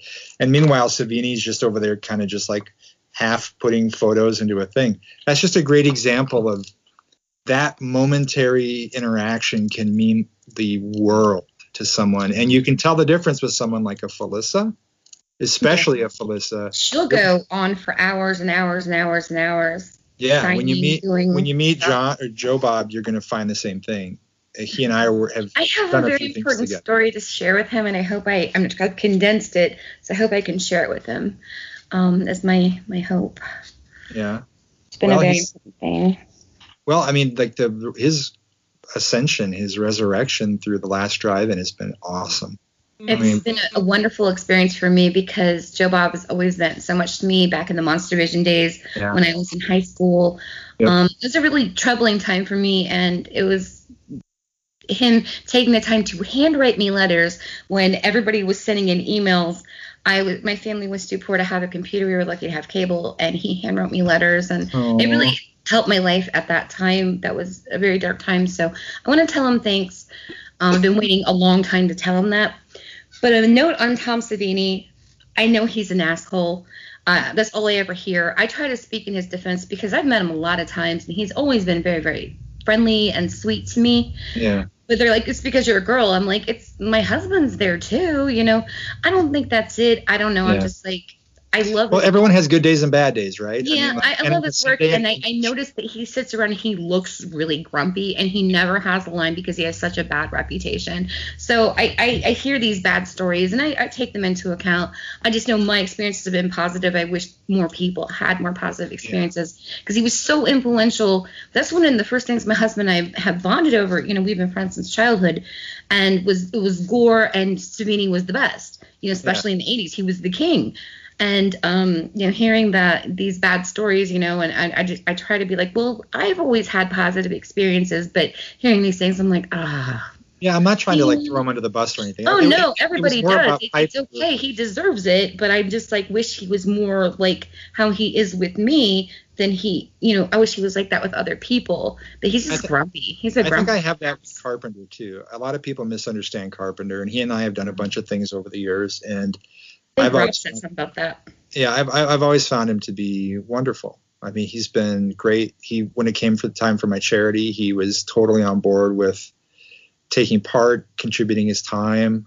Um, I mean, I, I can't say enough good things about him and Sandy, his wife, and uh, and but it's a similar thing. There's this, there's the perception like people are forecasting doom with him, like oh yeah, you can go and meet him at a convention, but don't expect much or something. Well, no, that's basically what i've heard yeah, but if you walk in and I mean, like, if you, it doesn't have to be that way, and that doesn't mean, excuse me, that it's going to be that way. So you just be as open to that as you were to um, any movie when you see it for the first time. I mean, just let the experience speak for itself. And the thing with Savini, you can't, you can't overstate his importance in the genre, of course, like you were saying. And so, I mean, like. Yeah, yeah. I mean, one bad day doesn't speak for a person, and I think we can all say that, right? yeah There- we have to protect her oh i'm sorry erica Oh, sorry, I was just gonna say there are a few celebrities I've met whom I will throw under the bus in a heartbeat. yes yeah. Yeah. Like Linda some Blair. just Bad days, but it's like some it's like mm. I don't know if I I don't know if Justin knows my Dirk Benedict uh, story, but that's a long long story. It's like Who's Dirk Benedict? Oh, he was in uh, uh, you know Battlestar Galactica, you know, and he was like in a bunch of like older sci-fi films, and Okay. he was at Crypticon a few years ago when I was doing the podcast with my horrific life before my co-host, you know, moved to a different state. Right. But, um, I don't know. I I guess I shouldn't necessarily be really mean about someone who might have mental problems. That's like Mhm. all I can say. But he uh, his Q and A session it was all just him rambling about like the women he was in relationships with who left him with no warning and that's happened to him like four times. He didn't like talk about his career films or tv shows. It Yeah. was strange. It was like i don't know why this same thing keeps happening to me. Like these women are, were like the love of my life you know just like packed up and left while i was out for the day and with no explanation it's like, well, you're the only common denominator here, buddy. And, Um, yeah, and then he I went mean, off onto politics and his love of Donald Trump, and Oh it's my like, Oh no. I mean, and like saying that feminism is against nature. I mean, he just had all these random thoughts that like Whoa. it did not seem cohesive. Like in addition to the fact that you know I, I don't would've agree with out. opinions, but it No was like way. just super uncomfortable on many different levels and um yeah so i mean i i like to bring up that story just as like the weirdest That is encounter so odd. had. and it got weirder when um yeah my my friends who were like part of the old podcast wanted to talk to him because they grew up with some of his shows Mhm. and uh um at first he was like really interested in my friend Colleen because she's a Pulitzer, you know, nominated journalist, and I, he was like really chatting with her and treating me like dog shit. But as soon as her husband showed up, then it became this bro thing, and then he was treating both Colleen and I like dog shit. Oh my god. It was like, uh, that's And so, he- he so wanted to super invite- comfortable. yeah, he wanted to invite Todd out for cigars and like drinks, and just like completely exclude Colleen. and I. It was, Wow.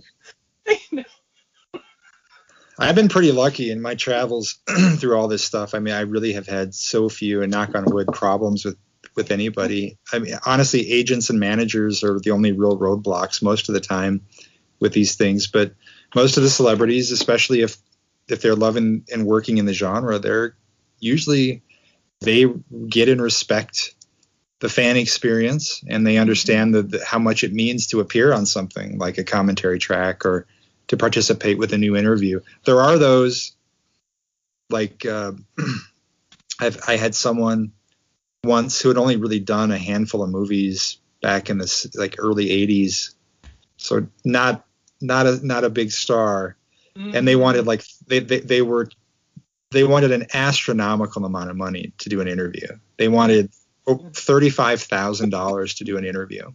Oh my gosh, you know that that yeah that reminds me yeah of like the Dirk Benedict thing. So like uh, like Todd was trying to get him on our podcast and he's like, oh you know I I don't really do podcasts anymore because I'm not allowed to talk about my political views. It's like we'd totally let you talk about them. It's like we don't agree with them, but you know Yeah, let our guests sure. share what they want.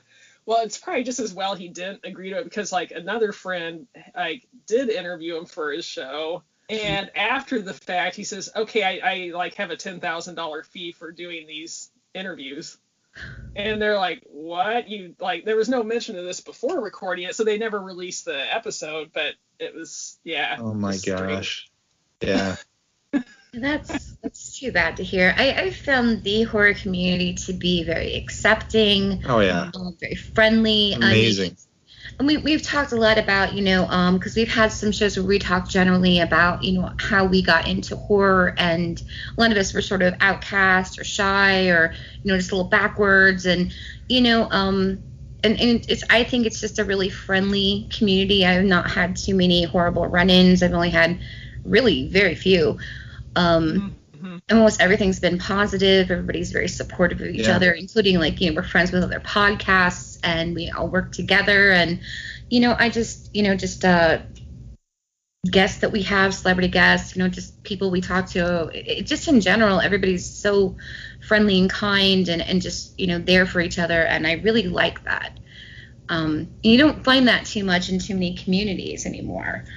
So you know, Yeah, I- we all speak the same language. It's like you walk. That's the great thing about conventions is you're walking into a space where you all have the same vocabulary. Yes. And, and and one of the great things here too is that everyone loves just to share their passion. They love to, oh, what did you where did you find that poster? Like when you're walking, where did you get that? What booth has that? Or even online or anywhere else, it's not. I mean, there are segments of the community like any that are Yeah. combative and stuff like that. I really find it's it's really remarkably small compared to the larger discussions that are also mutually supportive, open. I mean, here we are. Uh, I mean, it's it's uh, the most ex- like you talk about accepting community. Movies like um, A Nightmare on Elm Street 2.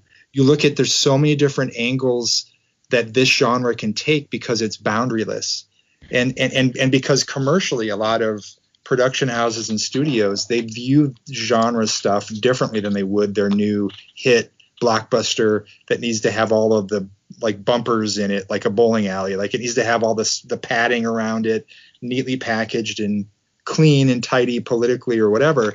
Horror horror is so open and accepting and the fans are absolutely incredible. And i just think that it's that shared love. It's that we were passing magazines around to each other like here check out this new issue of fango or listen to this album this soundtrack or yeah you can borrow that disc. You have to listen to that commentary.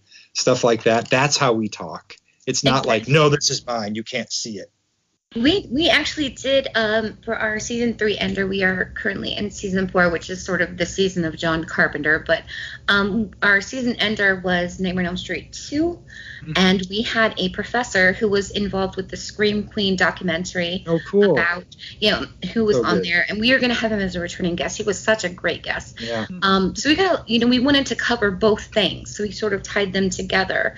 And it was such a great talk of like how much hate it got and how revered it is now. In, you know, there's the LGBTQ horror community in general. So I mean, we're talking horror is so inclusive, and look at Mark Patton now, and you know he's he's out, he's doing activism, and and he is one of those people that is so professional, and I love in the documentary where he's like, you know, this may be the only chance I get to meet someone. I want to make a good impression, you know, on my fans, and I want to hear that from people because that may be the only chance I get to meet him, Yep. you know. yeah And so we had a really wonderful, wonderful discussion about that. And so, um, yeah, it's so inclusive, and you Mhm. don't have to, like you said, you don't have to worry so much about, you know, it's it's so this, you know, it's it's just transcendent. You can really do a horror movie about anything, and anything is really horror if you think about it right.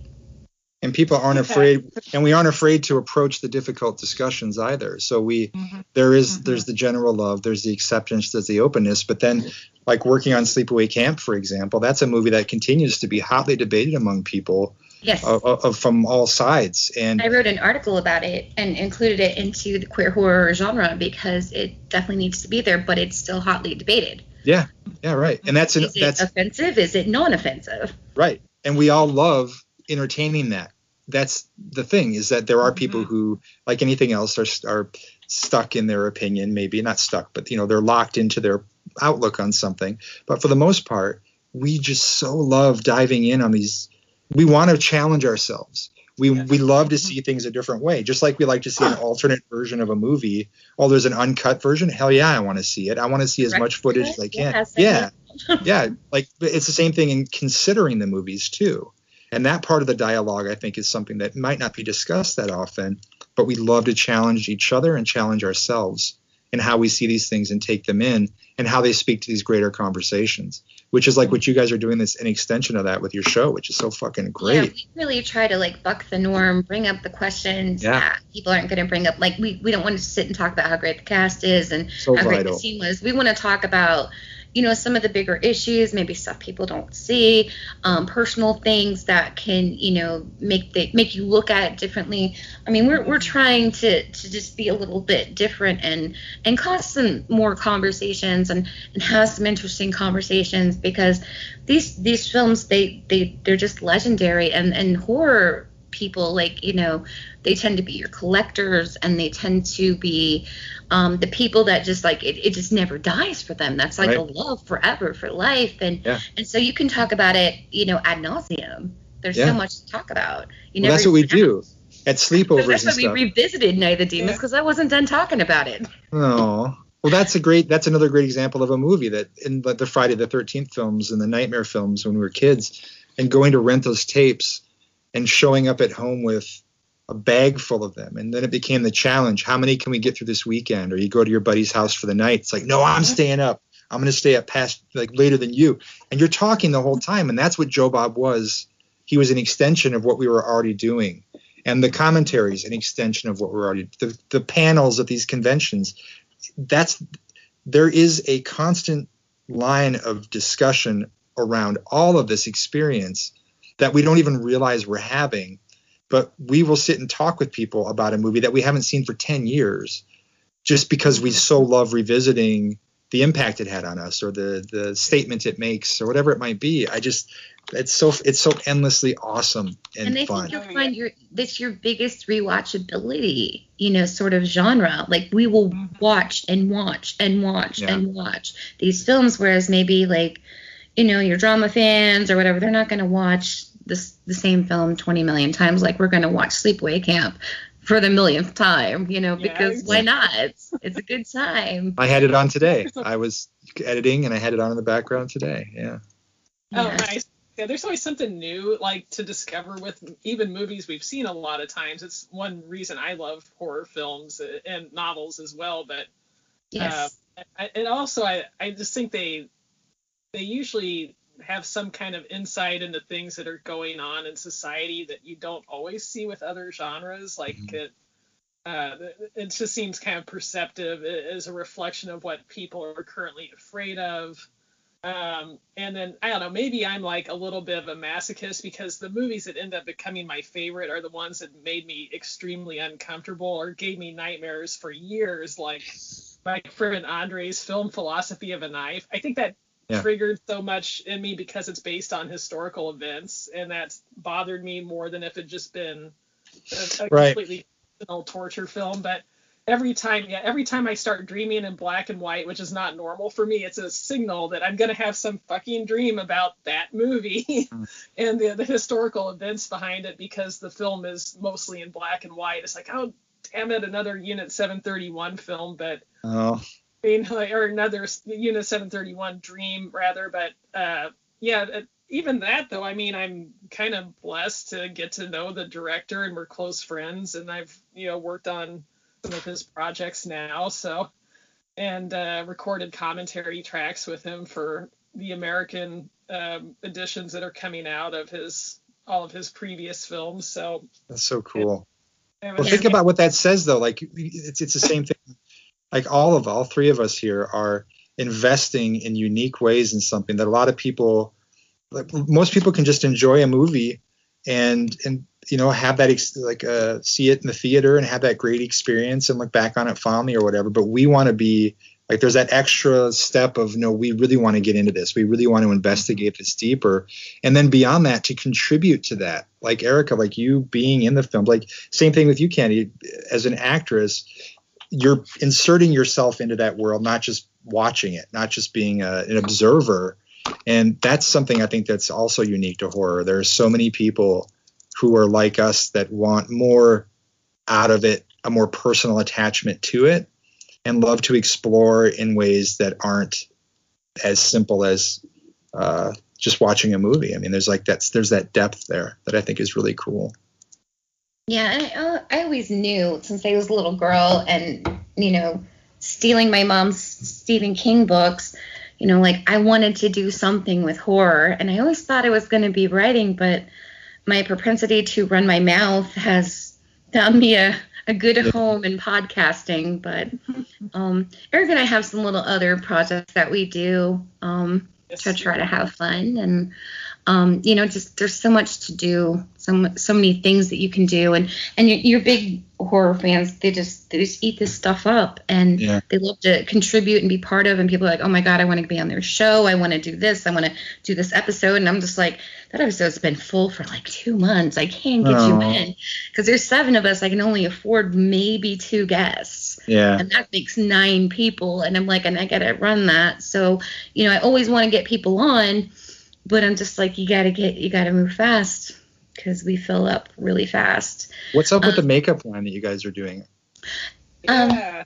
like, I got one of them right here. Yeah, that's the uh, Scream Queen collection. The first one is the Final Girl collection. I'm known as Candy Final Girl. I have a couple different reasons. One, um, I like Erica. I'm naturally a blonde, and um, my name's Candy, so I would definitely not be the final girl in a movie. so I'm kind of Candy, the final girl, and plus, you know, just like my real life experiences. So it's got like a double meaning. But um, so Final Girl Cosmetics US, uh, that's our makeup line, and we do beauty makeup. Like um, I'm wearing a lot of our products right now. Like I, we have like cool like eyeliners and I mascara. We have just like everything, eyeshadow, um, lashes. I got Erica doing lashes now. Um, but um, yeah, I mean, they, and they're all named after Scream Queens. Got Linnea. Oh, we've got that's amazing. Felissa. We've got Felissa Rose actually has one of those um, Aw. on her on their way. Um, we've got so many famous Scream Queens. Um, Love it. just um, you know, and we have uh, another palette's coming out, uh, the Killer Palette. Uh, we're turning to villains finally. Yeah, Um, but yeah, so got in, so yeah, Andy got Oh, the colors. we did a, gin color, yes. So that's just a little preview. But um, so we take beauty makeup and we we attribute it to uh, horror. So we give all these horror names, and they're really fun to come up with the names. And we you know spend hours on the phone designing and coming up with colors and and so that's just something we're just getting off the ground and having a lot of fun doing and, and it's just really helped our friendship like get deeper it's, it's just been a great thing that's so cool. That's amazing. And then then you involve them to have Felissa like, I mean, and Andy. uh, That's it's the next level. Like we're talking about. it's this exciting is the next level. it's yeah. exciting Oh yeah, there's a, a color name for Darcy the Mail Girl too. And, Oh. Yeah, in the Final Girl palette, the very Yeah. first palette I did, um, I did one for Darcy because there's a color because you know I put one for myself. I had to do a fuchsia because that's my color. But yeah, the Final Girl collection was the first one I did, Great. and there's a Darcy the Mail Girl color that's like a this awesome purple glitter. Oh yeah. Yep. I love I, I respect the hell out of Diana Prince. I really love her and I thank her so much for bringing Joe Bob back into the scene because she was the one responsible for that. So I'm really excited to meet her as well. Um, she's very inspirational to me. And she was very open on the show too. I mean, her Mm-hmm. openness when she was talking about what she's been through was yeah, her awesome. I mean, how you know, powerful and- was that? yeah, yeah, really and just being a third wave feminist and, and just her messages, um, I just really respect her. And yeah. And seeing what she's gone through with the fan community too, and how Mhm. she put how she deals with the the negativity that's been thrown her way. She's it's like superhero level. Yeah. I mean, she's she's really remarkable. yeah, she's very impressive, and her and I are at the same age. I don't know if that for me that makes it me feel special. No, But um, so it's like, yeah, like we were growing up on the same shit. Like I just feel like we have stuff to talk about, and I'm really excited to meet her. Um, like I said, I just can't thank her enough for you know getting Joe Bob back in the scene and um, just being who she is. yeah, yeah. I've been waiting a long time uh, since I was a 16 year old girl. I've been waiting to meet Joe Bob, and that's been a long time. It's been over 20 years, so it's a long time coming. and what a cool story about those letters. And that just speaks volumes about him and and, and about especially like at that time i was i didn't know what was wrong with me um, i was very ill and uh, i didn't know what was going on i, I wouldn't step foot outside the house and I, I started kind of like uh, avoiding like outside i wouldn't step on the on, on the porch even i wouldn't go out the door and um, I started having like these nervous like rashes, and I didn't know what was going on. They finally diagnosed me with agoraphobia, severe anxiety, which I still take medication to this day. But I would write in. The only thing that made me feel good was taping MonsterVision and watching it over and over again. And Mystery Science Theater 3000. yeah. uh, I noticed favorite that. show of all time. Yeah, A lot of good Roger Corman B horror on there. Well, Z horror on there. But um, you know, so I would write into the show, and I didn't have a computer, so it was handwritten, and he would handwrite me letters back. So it got me to step outside the house. What my psychiatrist couldn't get me to do was step outside the house and go all the way through the yard to the mailbox, and that was a step of first of many. And it got me going, and I got I went and got my driver's license, and I moved on with my life. And it's incredible. I, it was really from him writing to me. So of course I was going to go out and check the mail. Like nothing was going to stop me. And handwriting me letters, you know, it's like Are you going to be able to walk in with the letters? Are you going to be like, I don't have them anymore. Um, my Oh. first marriage was disastrous, Yeah. and I left with nothing. I just walked. I, I, I basically escaped. So I don't have them, but the story is is there and it's real. Yep. And um, you know, I, I can I can thank him for that because he could do what nobody, no doctor could do. what a He gave me to go outside and just go on with my life.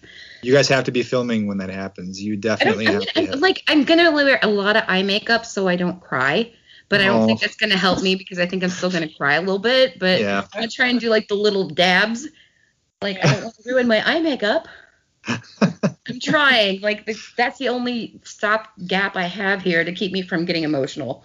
That's going to be so. What a what a special moment that's going to be. I've been That's waiting awesome. a long time for it because he just kind of dropped off for a while, and and Yeah. Darcy was able to get him back in, and it's been magical ever since. So, and then this ha- this is thing is happening. Not only do I get to meet Joe, Bob, and Darcy, but I get to meet all my friends Yeah. Yes. I've made Finally, yeah. the last two years um, doing this podcast. We've never met in person. We're all over the place, and so that's probably the really the best part. Yeah.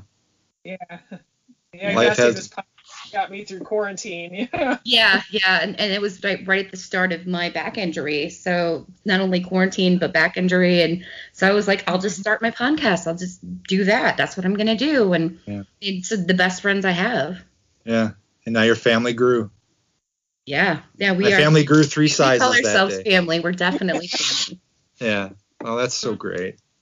I'm sorry, this is your interview, and I'm taking it over. I am. I. We will edit that out. No, we're just talking. It's so no, it's bad. great. It's Great. talking. No, this is all. This is what we do. This is what the fans are. This is how we. I mean, we share. Yeah. We love the rawness on the show, so we don't edit really heavily, but it, Sure. we would edit it to your liking. If you know, we, we want you to feel comfortable with what we put out. So, um, Well, I know, appreciate it, but there's nothing. but we try to keep a rawness to our show, so we edit very little. We like to keep all the little, you know, awkwardnesses and is that a word? The most awkward things, and you know, we keep uh, you know, us laughing hysterically for five minutes. Uh, you know, The side complete tangents on- sidetracks. Yeah, we go on sidetracks that are so weird. yeah. We keep them in there. We want it natural, Keep Like it this- real. be raw. Keep it real. That's great. This is what yeah. it made me think of, and let me go off on that. Yeah. Cool. It's ridiculous. Um, was there anything you want to talk about that we haven't asked about? Because I mean, we like, yeah, we Yeah. don't want to skip anything that's important to you. Right. No, I appreciate it. No, I. It's just uh, I. We're all three in the same boat. I think that's the point of the conversation. It's not about me. It's about like we're just kindred spirits and trying to contribute what we can, how we can. I mean, whether you're mobile or not, whether you're the Midwest or whatever, wherever it isn't. It's like we're we're part of. We're just we're we're part of this bigger family and this bigger discussion, and that's an honor to have a chance to do. And it's so cool that we have the opportunity through technology for podcasting and things. I, I can't. I admire you guys keeping up with your show and having your schedules so full. I I could not keep up with a podcast at all. I have I've had a show that ran it's been running for like five years and I think I've had like 12 episodes on it or something, 13 episodes because I just can't keep up with it. I'm a So- harsh mistress. I make the schedule. I did four shows last week. One of them wasn't. I was guessing on someone else's, but um, Yeah. we Eric and I did three shows last week. Oh my Yeah, we gosh. We did three shows, and so everybody else got off easy with doing like maybe one or two. But we did three, and so I was like, well, I need to take a break before I do that for a Yeah. little bit. Uh, it's a little hard on me, but um, but yeah, I, I'm pretty harsh at keeping you know the show going. We're in season four, and uh, we don't take breaks because Yeah. when we did for the holidays, we were going crazy. Not, I mean, we have a group text where we all talk every day, Oh sure. But it wasn't enough. Not seeing each other was killing us for those weeks. Yeah. So we would be like sneaking in video calls and we did a secret Santa. Yeah. So, but yeah, we're we're very uh we're very close and um but I do keep us very busy. That's I'll be cool. adding extra shows. I'm like, uh, we're gonna do this show too. Uh, Yeah. this too. Oh, so I throw this in. Keep it moving. Definitely, we we Keep stay very busy. That's good. That's really good. And your and your contributions to the discussion. I mean, and that the depth that you're going to have in your friendship then too. That becomes a thread.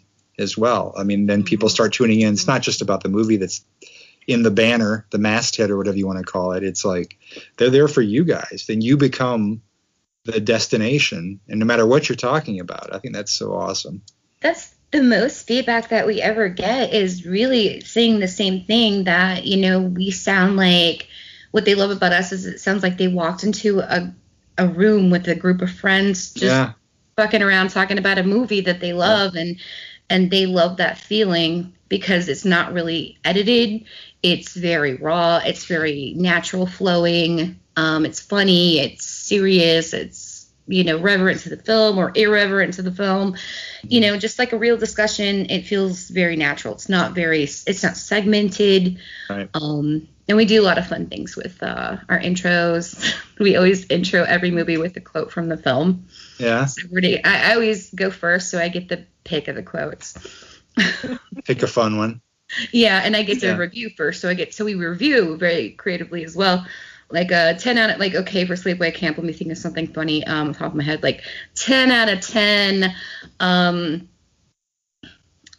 can you come up with one, Erica? Like I can't come up with one off the top of my head. Oh yeah, it it would have to be like uh, you know, uh, like if you go for the Felissa Rose thing, right?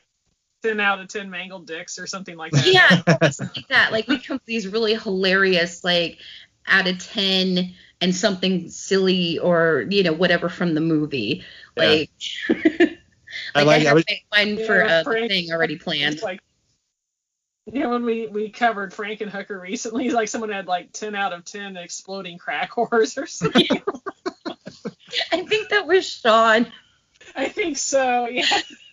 I was thinking about actually today when I had Sleepaway on. I was thinking about how Joe Bob now, when he calls, whenever he calls Felissa on the show, she just goes, Yeah. "Mangled dicks." That's how I she, love their friendship. It's so cute. oh, it's so adorable. funny. totally adorable. Yeah. Yeah, she's a sweetheart. Um, she sent me for you know uh, like a New Year's present. She sent me an autographed picture, and it was just really sweet. She's so sweet. I still have one that I got from her years before any of this. I mean, way long ago through, I think it was, she may have had a website of her own at the time. Either that or it was through Jeff Hayes' website, the Sleepaway Camp. And I, I found, I came across it in my parents' attic like two years after we had done the Sleepaway Camp documentary and Blu ray and all that stuff. I'm like, oh my God, I forgot that I had this. I just took a snapshot of it and sent it to her. And she mm-hmm. goes, I still saw that eight by ten to, to this day. Like, you know, it's so funny that the that we we establish relationships with these people like you and Joe Bob, for example. We spend our lives with these things. We spend our lives with these characters and these these actors or writers, directors, whatever. Your relationship with George Romero, you didn't need to meet him ultimately No, I didn't. because you already have that relationship with him. I mean, there's something so unique and untouchable about that. And I think that we all feel that way to a large extent about the things that we care about here. And that's what brings us to the table. That's what makes this show what it is. And what I do is such a joy is that you know, approaching it with that same love because that's never going to go away. You know? No, it doesn't. And that's the beautiful thing because there's so much in life that's not permanent, you know? And that's one of the things that you only learn when you get to a certain age. Like, there's so much of life that it just goes by, but you can hold on to that. You know, your love for this and, and your love for the genre. And this is the genre that it is born to live on, you know? It's a genre of zombies, Yeah. you know?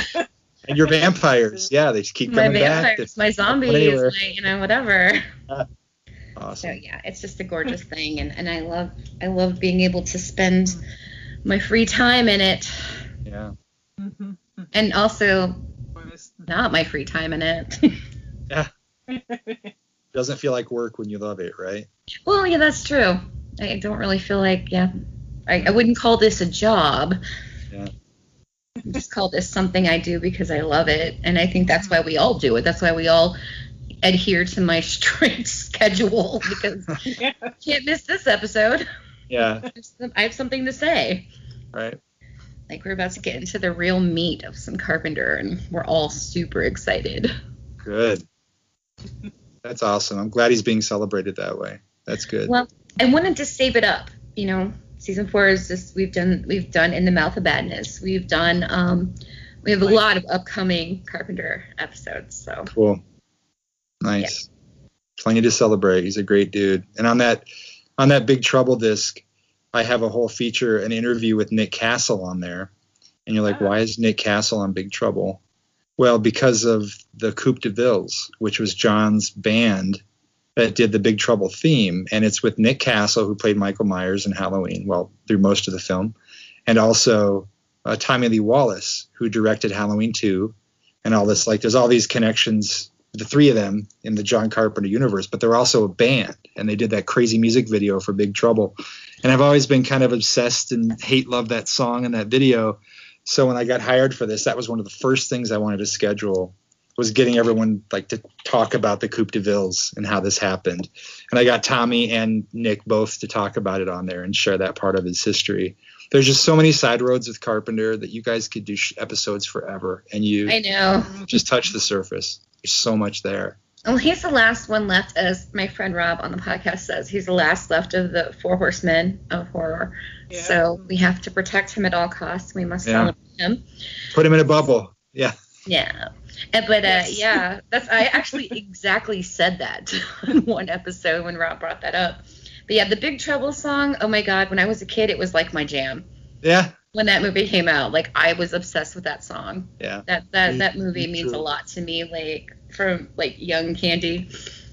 I love that movie. It's incredible. It's a genre spanning. It's one of a kind. It's it's one of those rare movies you can point to and say there's nothing else like this. Period. Yeah, And John nailed it. as he usually does. Yeah, absolutely. Wow. This has been such a fun conversation. Yeah. Yeah, I appreciate you guys having me I was on. afraid I wouldn't have anything to say. Again, I think me, we've all done so of course I have something to say. Erica No, I really appreciate you guys having me on. It's been so fun, such a fun conversation, and I wish you the best with your surgery. And I, I can't wait to hear and see you meeting Joe, Bob, and Darcy. Yeah. I Mhm. that's on my calendar now. I, I'm excited for that. So good luck. Good luck. I hope you can walk into that and not Yeah, roll in. I think uh, um, it may be limping, but I'm gonna be walking. Yeah. Good, good. And Erica's flying in, and she's gonna road trip with us out there, and so that's we're gonna have a little extra time to hang out. So it's just gonna be a real blast. So yeah, you'll have plenty of House that Screams videos to see. Cool. True. Excellent. So I feel like we are just bending your ear at this point. Like I've taken over, like I usually do. I'm so yeah. Erica can can attest. I take over everything. I can't help it. I'm just a bossy person and I talk a lot. But um, where can we find you? Like, do you have any plugs that where you know like um, where we can find you and we'll we will tag them in the uh when I re-release the episode. I appreciate that. I I mean, my website justinbeahm.com. I try to keep it updated, and social media just my first and last name on t- Twitter and Facebook and Instagram, and those those are the best ways to keep up with announcements about releases and stuff like that. Um, I mean, in terms of plugs, just it, keep up with Scream Factory, Shout Factory, Paramount. The Paramount Presents line is one that I've been doing a lot of stuff for. There's some really exciting announcements coming up on some big titles and some really cool projects that I'm super thrilled about. So yeah, I guess just follow me on that social media and that'll be the best way to stay in touch. And if anybody ever wants to touch base, just reach out. If you have questions about an interview you saw or a release and why is someone on this or why weren't they or whatever, just hit me up. I love having the same kind of conversations that we're having tonight. Just love it. Awesome. Um, you'll be getting a follow from the House that Screams on Twitter. Uh, I run all of our social media, so that's me, but I kind of represent everybody. So, um, so expect that. Your 20th hat that you have to put on, right? You're the don't mind it. I like to stay busy. Oh, and uh, by the way, Andrew says hi to you. oh, I, I, I we're so long overdue for catching up, he and I. And I, last time I talked to him, he was it was he was like knee deep in the brewery stuff and some He's zoning knee things. yeah. Only How's now it- like up to here deep, Oh. you know. Well, is it is it off and running? Is it Yeah, Um, we're Okay. open, um, selling uh, beer and food on site. Um, and we just uh, launched a fundraiser. Um, I, I needed a couple more things from him before I start promoting it heavily, but despite me not promoting it yet, there's like $500 in donations already. So Oh, that's good. cool. Um, basically, just to there's a little COVID relief for the brewery as part of the fundraiser, but the other half goes to five different charities. Wonderful. That's great. So so the the zoning stuff was figured out. I take it. Uh, Yes, okay. thankfully, yeah, we had to kind of. We, there was like a beer attorney that you know we talk to when we need help with that kind of thing, but basically we just had to realize the county's not going to rezone this to be a bar, so it's going to have food, and that will Oh, I see. Okay, got it. zoned as a restaurant, basically. How that area is currently zoned, so. Yeah. Well, I can't wait to get up there and check it out. Yeah, I think that's worked out better anyway because people love the food that's being um, cooked there. Like they, they do a lot of barbecue. There's like um, uh, chili. There's some like vegetarian options. So uh, yeah, it's uh, been been going pretty well. It's just like yeah, COVID kind of um, kicked our asses a little bit with the restrictions. Like, but yeah, even even through COVID, I think the outdoor seating that was that was ultimately allowed was fine. Good. That's good. Yeah, I, I need to. I, please send my love to him too. I mean, I miss the hell out of him, and I owe him a phone call for sure. We need to get caught up. So tell him that'll be very soon in the coming. Okay, okay, yeah, I definitely will. Yeah. Cool. Well, thank you guys so much. This has been a total treat. And when these next round of announcements are up, if you ever want to chat again, I would love to pop in once in a while and bring you up to speed on some things because there's some yeah, cool stuff That in would be queue. so great. that would be fantastic. I appreciate the support. Really do. Yeah, thank you so so much uh, for for joining us, and it's just, it's been really really great. This Yeah. has been great. Usually our interviews don't go on this long, but I'm like, man, like we just we just really clicked, and I, I really enjoy think that. that- 'Cause sometimes yeah. interviews can be a little yeah dicey, but this was this was a really like you said, it was a treat. Yeah, it's a comfortable space. You guys are awesome. Thank you so much. And Erica, great to see you again. Great to see you too. It's been All right, long guys. time. Have a good night. Okay, you too. Take care.